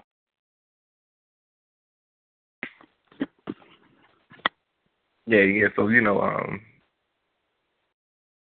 yeah, yeah. That that whole thing, uh, I believe it was. I believe that shit. You know, when you look at when you listen to the interview, I mean, look at the Journal of Democracy now. They they actually had an interview with them with the surviving motherfuckers that was doing the whole heist, and the way they explained it, you could tell there's something else going on with that shit. And then the, the one guy, he was he was associated with a, a high political figure who even gave him the information about um doing the heist. The idea came from some motherfucker that was, you know what I'm saying? Um, some hot political motherfucker. I forget the name of the dude. He he told he told the um one of the guys, you know what I'm saying, and, and he he he laid out the whole plan of actually going through this whole operation. And, you know, um so yeah, that shit that shit I mean any person that when they look at that shit see that oh that was some old shit that they did to try to make one try to make it like, you know, they gotta always give off the illusion that it's some good white motherfuckers. You know what I'm saying? That that's number one. Dude, when, when everything hits the fan, this is already after the fact that all this shit done happened, you know. So they gotta have some old white hero type of motherfuckers coming along that really is for that shit is bullshit. Ain't no way a motherfucker sleeping in I mean, ain't no way seven motherfucking uh redneck motherfucking crackers sneaking in no FBI some uh, FBI stealing the information and illegally, you know what I'm saying, without no inside connection. That's bullshit. You know what I'm saying? You know, but I, you know, I will, I will say that, you know, uh, um, now, now the information that they leak, you know what I'm saying? Because they, cause the thing about the book, right? They don't tell you, they don't really tell you all the shit that like the FBI file. They don't, they don't tell you like, you know, uh, give you like the FBI files that was leaked. You know what I'm saying? They just tell you about certain things that was in the files. You know what I'm saying? So, so you know, she say well, uh, once once they get the copies, they send it to the Washington Post, and um, I think some uh somewhere in L.A. You know what I mean? They sent it like the I think it's five different people or something like that. And uh, the, the one lady that got the uh, copy of it, you know, she eventually decided to write a book on the whole thing, this whole uh, situation, whatever. But yeah, you still should get the book. I mean, that one chapter is a, is a is a good chapter to um look in because you know it gives a, a lot of things that you know uh, you could you could you could you know for a fact that they're still doing that shit today. Uh, no doubt on that, family. So you saying that throughout the whole book, it's really only worth uh, the one chapter. So therefore, it's, it's probably better for me to just download a PDF and just you know read that one chapter rather than actually waste money on a, a cracker book that's leaving out the most important part of the information, which is the actual documents, which is what we actually want to see and read for ourselves. Exactly. You know what I mean? Because I was I was disappointed when I broke that shit. I'm like, I mean, it wasn't it wasn't expensive, but not like that. But it was just like, yeah. I was talking about the FBI files, the FBI files. I'm I'm like, yo, where the motherfucking FBI files at? You know what I'm saying? And uh, you know, uh, what's her name? Uh, Betty Medsger. Yeah, yeah, she uh and then, you know, too, that's another thing. Remember they was a, they was scared of J. Edgar Hoover. You know what I'm saying? When you know, J. Edgar Hoover, you know, the president it was like presidents that was scared of that motherfucker. He had power. You know what I'm saying? You know, all the way up. So, you know, that's that's another thing, you know, to try to uh you know, um that gave leeway to to the whole propaganda attack on J. Edgar Hoover. You know what I'm saying?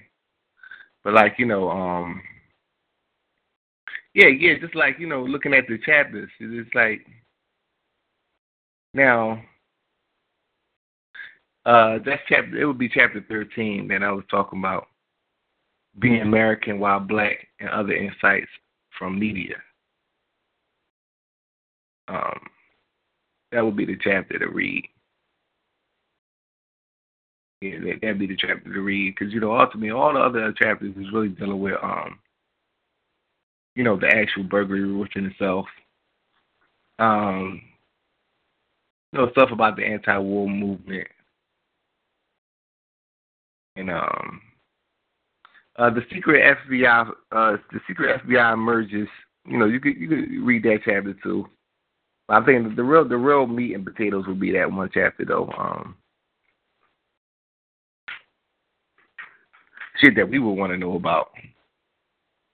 You know what I'm saying? You know, so.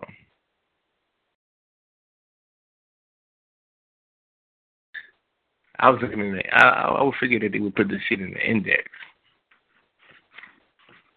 Like all the FBI files and so. But yeah, that shit is. That's how you know this shit was bullshit. bullshit. You know what I'm saying? How the fuck are you talking about the FBI files, the whole book, and you don't like, you know what I mean? You talking about a whole book about stealing some FBI files. So so put this shit in the book. Let's fuck you. But racial matters is to get the book though. I mean, racial matters is the book to get. And you talking about the um they give you those those files, you know what I'm saying? I put the link uh in the chat room for the racial matters books as well.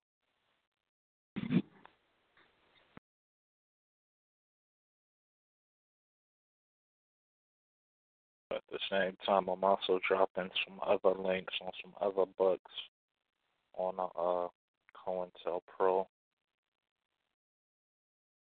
Just in case the family in the chat room might not have that information. More than likely they do.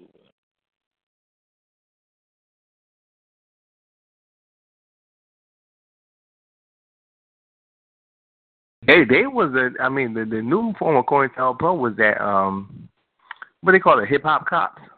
You was want saying some shit like that. Yeah. That's COINTELPRO. Yeah, that's COINTELPRO. Pro. You know what I'm saying? Um, you look at the um, look at, for example, what uh, Tupac. You know, he get. I mean, uh, John, in John Potash's book, um, the FBI war on Tupac and black leaders. You know, he he showed how um it was many attempts on Tupac's life. You know, what I mean, um, when he got into it with the cops, remember he had to shoot that cop. Yeah. You know, um, yeah, yeah, they was they was trying to get him there because remember, you know, he he he he comes from a family that was you know very highly political. You know, what I mean, especially his mother involved with the Black Panthers, et cetera, and you know, um, he was very uh, he was a, a political. He was very political. You know, what I'm saying many many people don't know that. You know, what I'm saying um, how uh, heavily involved in, in politics that he was. It was a um. I'm gonna go out. Yeah, I gotta go into the um. I'm going to the chat room. I'm gonna send a link to this um to that phone conversation that he was having his private phone conversation that was going around on Facebook. I don't know if I got that yet. Tupac. The one with the one with him and Monster Cody. Yeah, Monster Cody. Yeah. Yeah. You heard that, John? Yeah. Um, I got it downloaded somewhere. You can go ahead and post the link again. I actually uh play the clip so the people can. Yeah. Yeah, yeah, because uh, yeah, yeah, that conversation, you know, basically was you know running down the whole thing, and uh, he he was uh he was getting involved. You know what I'm saying? Um, because you know that shows that Tupac he was more political than he was, you know, into the thug life. Because you know he was talking to Monster Cody and he was saying like, well, see, I'm getting into the thug life, you know, after the fact that I'm already political. And he was like, uh, my mom got me loving all all black people. This is after he got shot. You know what I'm saying? I love where you're going with that because you read my mind. I was just going to say that, but continue on though, because that's the that's the best part of that uh, conversation that stood out the most to me. I mean, that Yeah. stood out the most to me. Uh, go ahead though. And Monster Cody was like, you know, he was saying like Monster Cody was like, oh yeah, he was into the the gangster the gangster thug shit, and now he becoming political. So Monster was like, yeah, well, you know, that's why we we like to, you know, you know, that's why it's good that we linked up. You know what I'm saying? Because it was like, you know, um, you know, we got kind of got the best of both worlds. You know what I'm saying? He could school you on certain stuff. You know what I'm saying? And I could school you on certain stuff. You know, with the uh, whole political thing and the whole uh, what's going on with the movement. You know what I'm saying? So you know that goes to show you that Tupac really was like, you know, he grew up in a political environment as opposed to, you know, um, a gangster environment. Because remember, remember, he he getting he getting involved with a lot of gangsters, you know, after the fact that his upbringing was political. You know what I'm saying? So that's why he said, like, you know, um, he was kind of left vulnerable, you know, to get shot because he was like his mom had me loving all the uh, loving all every black person. You know what I'm saying? You know what I mean? So it was like uh when you read about, you know, that that book John Potash, you know, that's why the p- police was, you know, surveillancing him like that. You know what I'm saying? And that's why it was already attempts on his life even before, you know, um, you know, uh, that assassination. That that gets into the whole situation. Remember, because um, yeah, I forgot the motherfucker that uh started Death Row. I forgot his name and shit. But he was one of the ones that used to um, about Suge you know, Knight? uh, huh? How about Suge Knight? No, no, not Suge Knight. Um, I I, I, I forget the, the the motherfucking name. He he was one of the ones that, that huh? The little faggot. I forget, I forget his name. I would have to I would have to look at that document um that that because John Batage he got a uh, interview that he breaks down the whole thing, and that somebody associated with um Death Row Records was ahead was connected.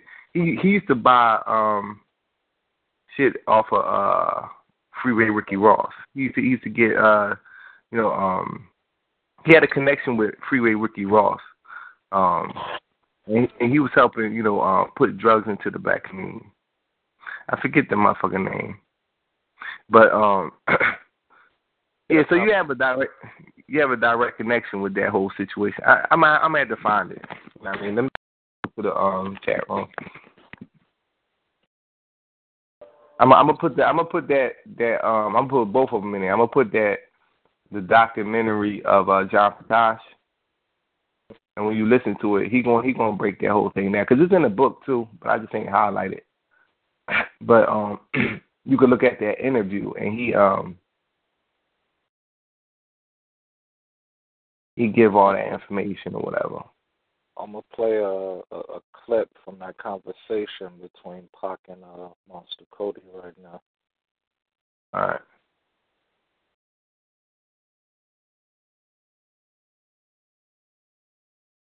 Out um, the message you was kind of saying, but you know they had me on that Hannibal Lecter trip. Yeah, I was wondering what happened because they do that to me too when I was up in there. Yeah, I heard. Certain people I couldn't write to, like Mutulu, they opened my whole letter to him. Oh yeah, well you know I, I would get at Mutulu, I would go around a long way, right? Uh, through this cat named Robin. Uh, and when when I get at White Pine, I go another way too, right? But I was scared to do that shit. I didn't want nobody else to get the letter because this other cat wrote me and said that you talked to him and it was cool to send it through him. But I was like, shit. Yeah. I know he said that. Right, right. Everybody know I'm trying to get at you. Oh, that was a good shout out you gave me, man, in the vibe, man. Oh, you know it's all real. I've been trying to tell you to your face for the longest I'm time. telling hey, hey, you, you remember, you don't remember we met, huh? Nah, Over my Wakani said it was up in L.A., right? Straight up, man. I don't remember that shit. you, I think who was it? It was me, you, uh, it was Jacques Way, Asanea, uh, Dara. We was kicking over Makungu's I man. still don't remember that shit. Yeah. You know, I'll be butted out, though. I know, homie. Hey, That ain't no secret. hey, hey, but you got my number here, though. Nah. You called me, remember? But I got that number from um, Mo. He was with me. He dialed the number Okay, take this number down. Go ahead. Nine oh nine Mm-hmm. uh two four three Mm-hmm. two eight eight nine. Two eight eight nine. Hey, you know we start shooting the movie next month, right? You do? I'm telling you, man, I want you to play me, man. I want to play Okay, you. dig this Yeah, nobody Okay. play you. Dig this. Check this out. Uh, the producer, I mean the um, director, right? Is Antoine Fuqua, a young brother, 28 years old from uh, Baltimore, right? But he's straight, straight up cat like us, right? Mm-hmm.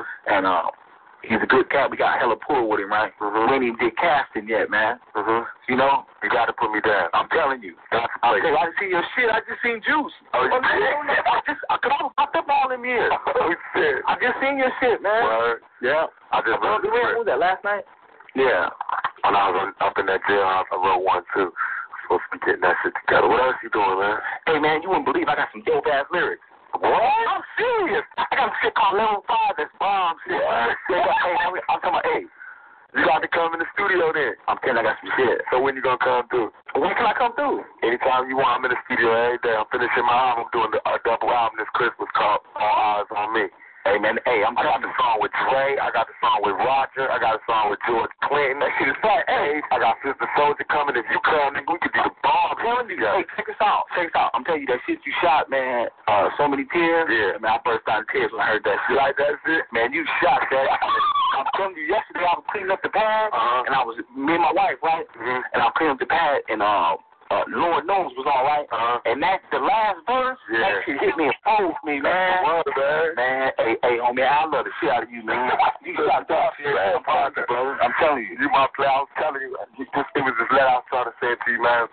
When I got when them when them dudes got the pistols to me, Man, who was that, man? it was these fools from New York. This gang out there called 18. These Man. fools was mad because I I told them I wasn't fucking with them no more.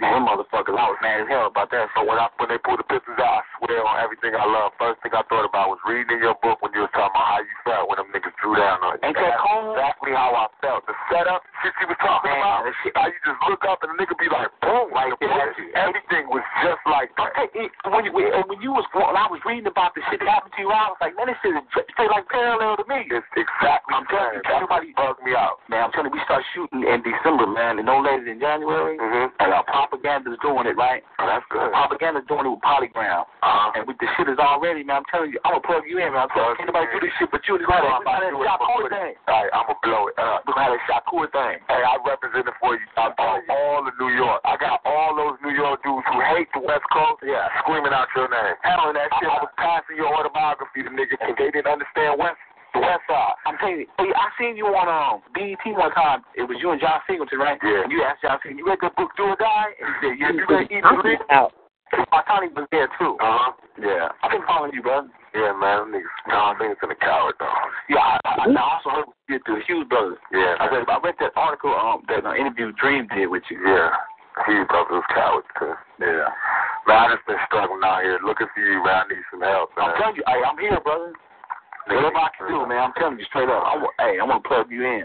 Got to, man. I'm telling you, man. I'm telling you, Pocky. I want to get this uh this organization started with you. Only we could do it. Let me tell you the idea. It's like where like we start like this youth league, right? Like football league, basketball, football. I mean basketball, football, softball, girls and boys. I'm gonna get all the rappers to adopt a team. Right. Each rapper have his own team. Coolio have his team. Stretch have his team. I have my team. And we play. And the rappers the ones that put the money up. We get the field. We play. We have like the churches come out and sell food. That's real. We had the fathers and the uncles and all the men in the community. They do security. Right. Get their respect back for the kids and everything. Then we had the FOI come out. We had a deacon from the church. They do security.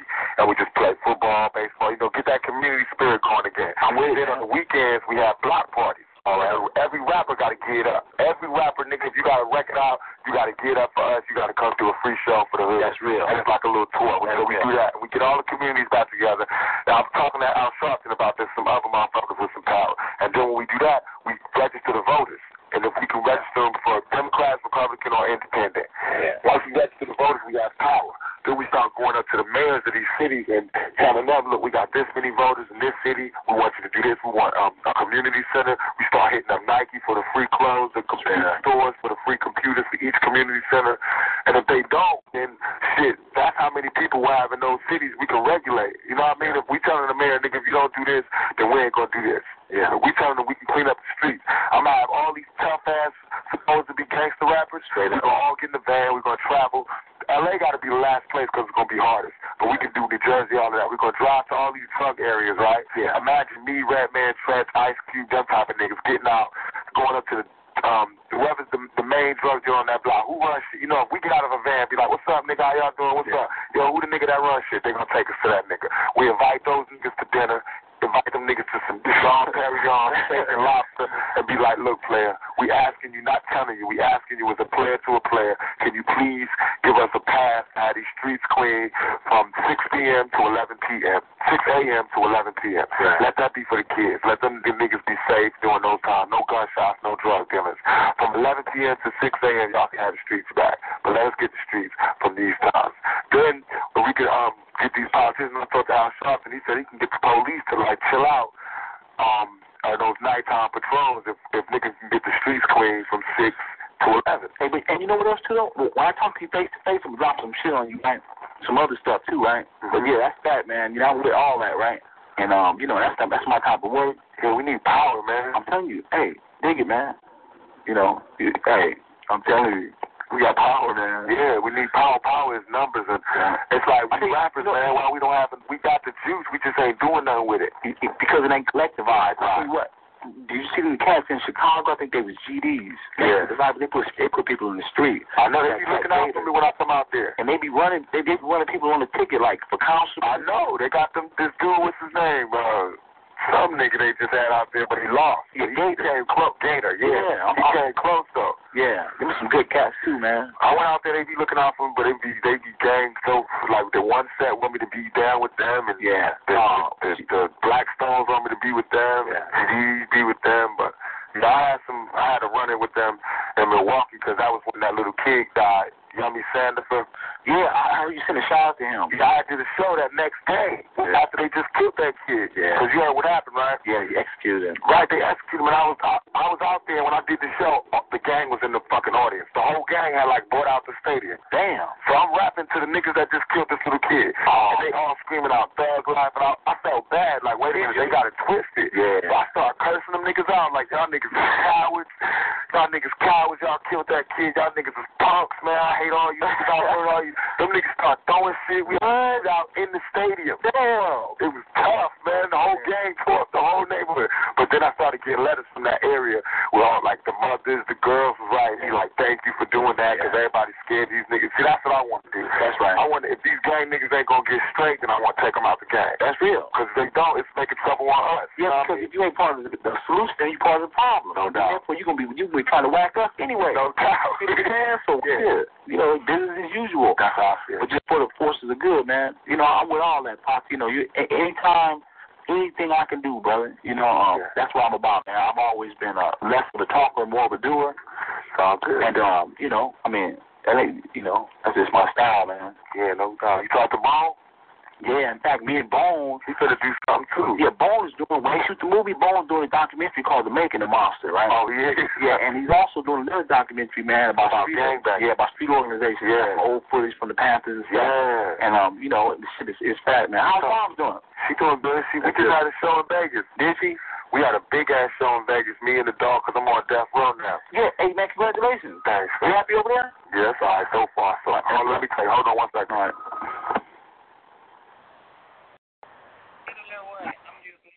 I ain't using no regular prayers this time. What you finna get home?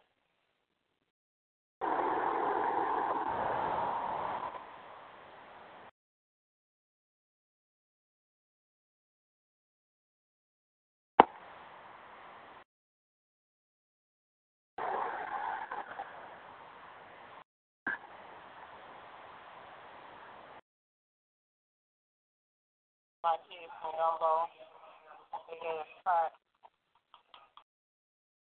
Get a little what? I'm using these kind these stuff. I ain't using no regular prayers this time. What you finna get home? Hello? Yeah. Sorry, that was my lawyer. Yeah. Hey, hey, what's up with the case, though? Shit, it's going crazy now. I just, damn, hold on one second, please. All right.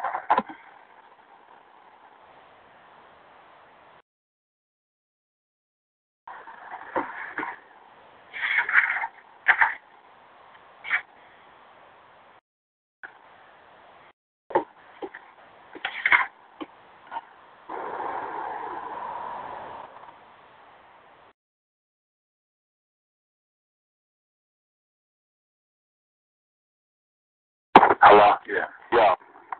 Um, you know I had the, the police case. Yeah, and now, how did they want you to compensate them? They tried to sue me. What? These fools shot at me. And you defended yourself. And they tried to sue me. And white people was crazy because if this was anybody else, they get that nigga a ticket tape parade. Straight up. Unarmed man. Two motherfuckers. That was fucked up. So they suing me. I got this girl who lied about the rape shit. She You smoking weed right now, Huh? huh? You smoking weed right now. Nah, cigarette. Oh. I will be smoking with my homeboys from the Columbia right now. But um, the girl, see the girl that did this rape shit, she hooked up with the niggas that shot me. Oh, is that It's all connected. It was a big plan. I just caught it like at the end, and that's why they shot me. Man, hey man, you got to stay up, man. When you when you step through that that way, man, you got to be on point. I ain't bro. going through there no more. If I do, I'm going with a hundred motherfuckers. I'll be one of them. Yeah, no doubt. No doubt. We can't be having you not here. You know what I I'm know saying? that's what killed me, but you know what? You know what it was? Here's my problem. Just like I'm feeling you, what you saying. I always, because of where my mom raised me, the way this the, the um, movement is, Yeah. they fuck my head up in a way. See, like you, you could be um, movement orientated, but you got the gangbang shit first in your Right, mind. right. My shit, the gangbang shit comes second to me. Right, right. And now I'm trying to make it come first because that movement shit will fuck you up. Movement shit got me loving every brother. Yeah. You know what I mean? And, and, and therefore, you let everybody get next to you, Right. And If, if you need me, you. I'm there for you. You Yeah. know what I mean? Yeah. Nigga need Yeah. money, a job, I'm with you. But niggas can come up to me with guns on. Niggas be hugging me with techs on. You know what I mean? It's just so. You know what? The thing is, man, um, we got to be individuals too inside the movement and whatever we're involved in, right? Mm-hmm. We we got to be able to differentiate between cats that are firm and cats that ain't firm. And sometimes it takes some time of a test, right? Mm-hmm. You know, but when we talk about, for, for instance, me, man, you know, I am who I am. I survived through what I survived through by being intelligent, uh, by not allow, allowing cats to outsmart me, put me in precarious position where I can get whacked, right? Mhm. So I choose my friends uh, very, very carefully. And I understand there's layers and layers of friends. You see, Mhm. there's some I hold close to the body, man, like a vest, and there's others I hold at arm's distance, and some I just look at, and Mhm. some I don't even fuck with, right? But the circle is small, but the ones that are in there, I believe are trustworthy, right? Mhm. For instance, you and I, you and I have been primarily through the same shit, man, our lives. Oh, God. You know what I'm saying? And we're like 10 years apart almost. So it's like, you and I share a common, almost common destiny. Mhm. You know, what you grew up in is what I came around to. You see what I'm saying? Like I pointed out that the banging shit was first with me, and then the movement. With you, the movement was first, and then the banging was came second. Yes, that's the ill shit. I'm getting around to where you grew up at. And I'm getting around to where you grew up. You see, so so who else better? You see, who can get along than you and I? No and, doubt. and watch each other's back. Because No you doubt. want it, I want it. No doubt. together, you know what I mean? We, Yeah. You know, you you man, you got the you got the courage of a godfather. When I read that shit, what happened with when Jim Hampton wrote that piece Mhm. down there with the pigs, right? Yeah. I was like, it's my boy, man. No doubt. You know what I'm saying? See, that's my that's another problem. I'm helping another nigga. Nigga, I don't even know. Nigga in the middle of the street getting beat up. I'm helping him.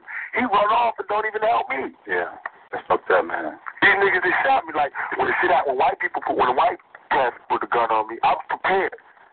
You know what I mean? I was supposed to react. When a nigga pulled the gun on me, I like froze up like, oh shit, a nigga gonna kill me? Yeah. I'm telling you, you know, you know what we should do, Pop? Hmm. I'm telling you, we should sit down, right? And we should do a book on you, man.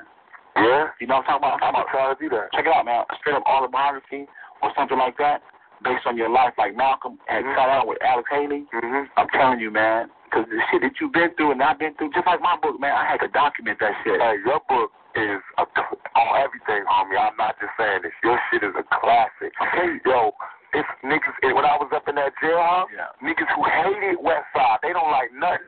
They was loving you. I had motherfuckers speechless. They was right? reading niggas that can't read was Yeah. reading this shit in one day. Yeah. Nobody could put that shit down. But I'm telling you, hey, hey, but yours will be just as explosive. And I'm telling you, brother, I guarantee you, before we even get through with the book, Hollywood will be on our job. You know, I'm telling you, man. They already they already want me to do something. I'm telling I've been holding them back because I can't get the right one. I asked like Maya Angelou to help me write an autobiography. She was like, okay, Man, but it's a you- time You know thing. what you need? And also, too, you know what you need? Somebody to write it from from off level. Yeah. To keep the slang, to have this shit right.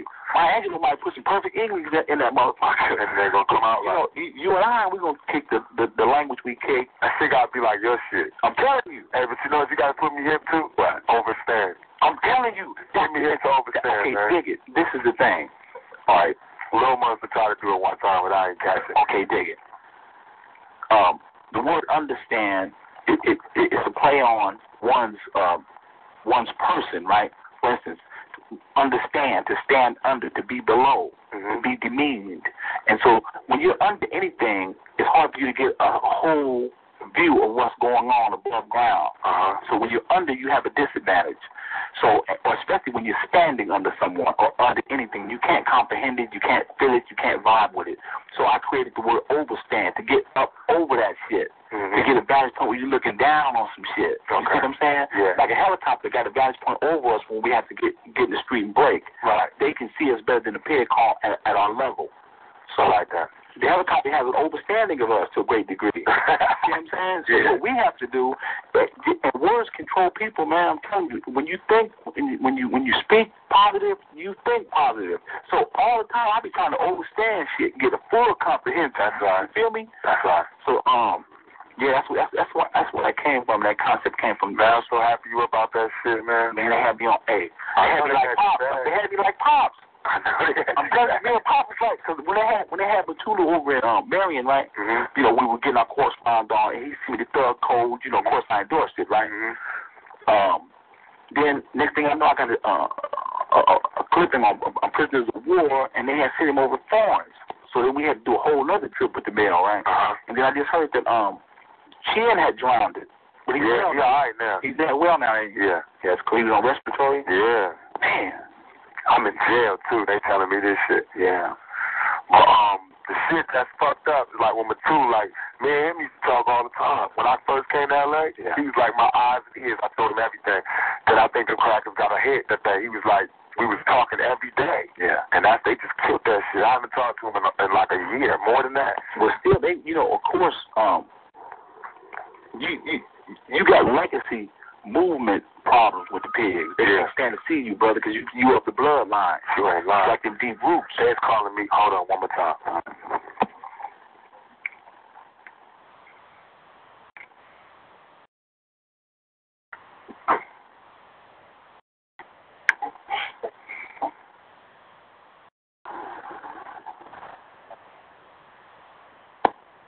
Hello. Yeah. But um, man, they was calling the shit that I couldn't even reading your shit, like how you be saying when you was up in there, niggas like hitting a nigga in the nuts and all that Yeah, shit. yeah. You ain't lying. I get up there, these motherfuckers calling me nigga, and I'm I'm bugging out. I never had no white people calling me a nigga, and nothing happened. And in this jail I was at, you get seven years if you touch the police, no matter what. What? Seven years, no matter what. Was in max security, maximum security. At Dannemora, huh? And Dannemora. Then they had me in a special program, like a federal program they got called um, APPU, Advanced Placement, something, something, something. Yeah. Where it's all like notorious motherfuckers. Yeah. So I'm up in there with niggas with 80. Damn, one more time. Hello. Yeah. I'm up in there with niggas with 80 years, 60 years, and I'm doing one and a half to two, four and a half. Yeah. And, they, and I'm knowing my life in danger. These niggas ain't never getting out. Yeah, I see mom's on um on Teen Summit. She was explaining that, right? That they had you in a maximum security prison. Yeah. And I was like, Locked down 23 hours a day. That's how they had me. Before I even broke a rule. And that's heavy. They didn't give you the opportunity to break one. They was like, it's for my own protection because I wouldn't sign into PC. Oh, fuck that. So they got mad, right? Because he was telling me, you're going to die in here. You're going to die in here. I said, well, I'm going to just have to die. I'm not signing no PC. He's like, well, we're going to put you in RPC. That's involuntary protective custody. Right, right. So I'm fighting. I'm getting lawyers to fight me to get out of RPC to get me in population. Because they put me in population the first day I got there, right? Was it cool? Huh? Well, hell yeah. Even though I'm on the other side, I'm with all enemies. These niggas hating because I'm throwing the west side. I'm banging on the east coast. That's I'm screaming west side, west side, niggas, any team, everything. So um, when I get there, the, the pigs didn't give me no um, they didn't give me no toiletries. You know, you come there, Yeah. you get that cot, and don't be Yeah. nothing else. They made me like it was a bloody cot, blood out on the cot, no nothing. They left me in population for like two hours. In two hours, I had everything I needed. Niggas bought me toothpaste, toothbrushes, a banger. Niggas was bringing me knives, weed, heroin, cocaine, everything I wanted. I was like, nah, I'm cool, homie. I don't need that. I gave niggas their bangers back. I didn't want no bangers. I want they weren't about to step me up for nothing. There was three murders there while I was there. Damn, I bet shit was jumping up. You was like, damn, huh? had the highest level of murders in New York State. They used get murdered, man. Niggas with the same time I was having. Dannemora, huh? Yup, they crazy up there. It was popping. crazy up there. Riot, You know yeah, what? riot. They, they, they, they've been hooking you up on the videos. You, were you happy with your videos? Yeah, no doubt. I, I wanted to just keep my face out there. Yeah, they shot that shit. Yeah, we finna shoot another video this Wednesday. That's cool, man. Me and Dre finna do this shit called California Love with Roger. Oh, okay. It's gonna be a bomb, man. Give it up for California, man. I'll be glad to see you back and back out there too, man. Oh, I got to take it all back, man. I won't be happy. I'm with you, man. Got Hey, check it out. I want to come down and chill with you, man. Come on, man. What's up? Um, I be having um operations from the bottom. Yeah. They be up in there with me kicking it. Yeah, I like them. I gave a shout out to them, yeah. But I'm telling you, I got some lyrics, man. Come on, I want if nigga, you come with some lyrics, you can spit on any one of the songs I got. I got some shit, I'm telling you. That's for sure. We could do a song. You just gotta come on. I'm in the studio today. I'm in the studio every day. Okay, what about um Friday? Friday, I'll be there. That's what Sister Souljah coming too. Okay, I'm gonna call you.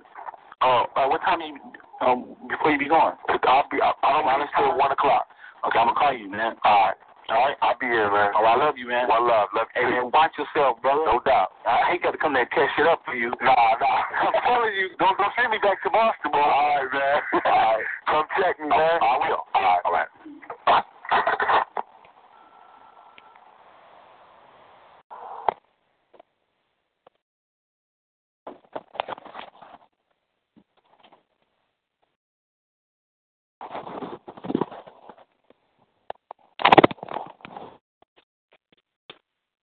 Before the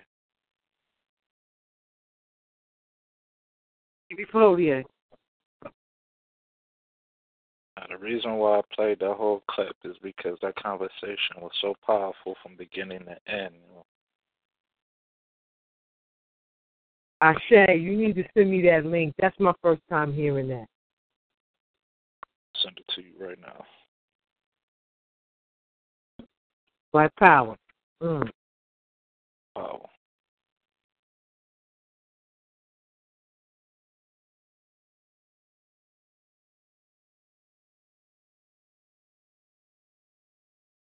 Solar Mind still there? He checked out.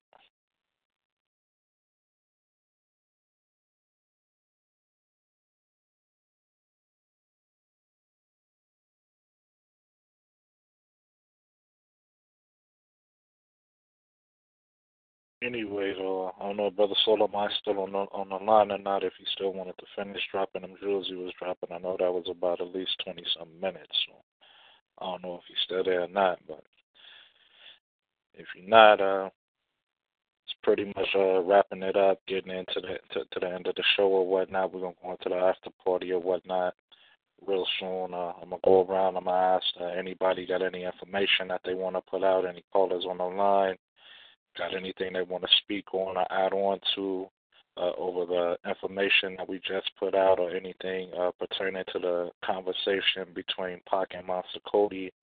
Uh, the time for you to go ahead and uh, add in whatever thoughts or opinions that you have on that is now.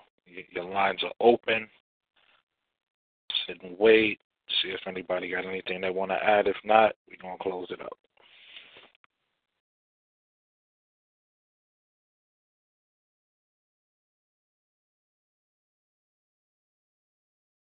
That being said, we're going to close it out. I want to thank everybody for tuning in tonight. It was a slow night. All of our uh, hosts wasn't here tonight. It's all right. For those that still tuned in and, and, and still gave the support, we appreciate y'all. It's all black love. Everything is all raw. Uh, we love y'all. We appreciate y'all. Baby for Hodier, Black Power. Continue to spread black love, black peace, and black unity. And remember to continue to fight this war for our liberation and for us to seek black unity on, on, on a large scale of global African supremacy. Either get right or get left. want to say praise Nat Turner. Glory to Garvey. Long live the spirit of Dr. Khalid Muhammad. I want to say praise Harriet Tubman. Glory to Ida B. Wells and long live the spirit of Fannie Lou Hamer. I want to say a BB for Hodier to the family, Cracker in the trunk, House Nigga 2. And also, I want to give uh, props out there, Brother Bomani and Ambassador O and the United Front. dropping their new album, Lumumba's Revenge. Make sure that y'all go out and y'all pick that up and support the family on that. I'm more than sure it's going to be a banger. I've been waiting on this album for quite some time. Uh, I'm going to try to reach out to Brother Bomani and Ambassador O. Uh, I'll speak to Brother Bourne on that this weekend to see if we can get them to come in. And I'll speak to the family on what they got going on over there. Also, any other artists that's doing their thing, uh, as far as like uh, Zay Malik, uh, Black Power, the God Hop movement, Black Power to them over there with Sister Ciroc.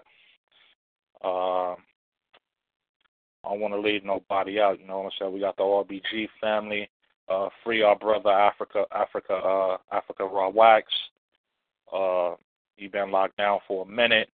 To the family, you know what I'm saying? The family only make sure that you know whenever you can, if you got something extra, uh, make sure that y'all send something to that brother. Put something on his books, as we all know when you locked up. You know what I'm saying? In that cracker beat system, the most important thing that we need, you know what I'm saying, is money on our books. If you ain't got the information to uh, put uh, money on that brother's books, we want to keep this family family only. You know what I'm saying? So you can hit us with your email address, and we can make sure that we get that information to you. Or somehow we'll make sure that we link up and make sure that the brother get that bread. Also, you know what I'm saying. I want to give shouts out to our Long Star family. You know what I'm saying? Tahir RBG. You know what I'm saying? Um, the brother Big said. Uh, our brothers in the Long Star. Our brother Supreme Ra. You know what I'm saying? Phoenix Firebird family putting it down. Also the family in Milwaukee. We got uh some serious MCs over there putting it down as well.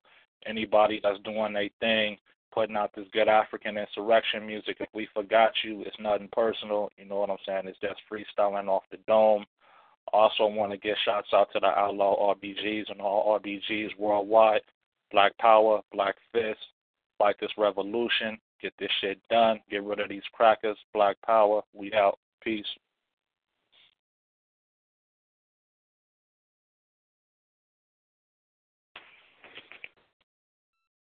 I gotta log back in to um shut the show all the way down, so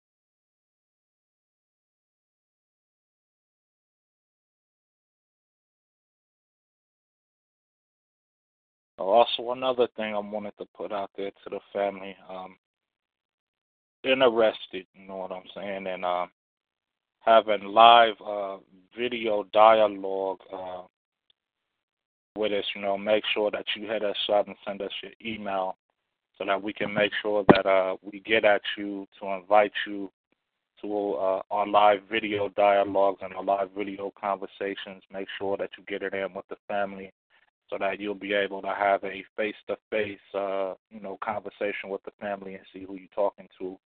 Um, we down to do that as well. Make sure that you shoot us your information so that we can add you to that as well.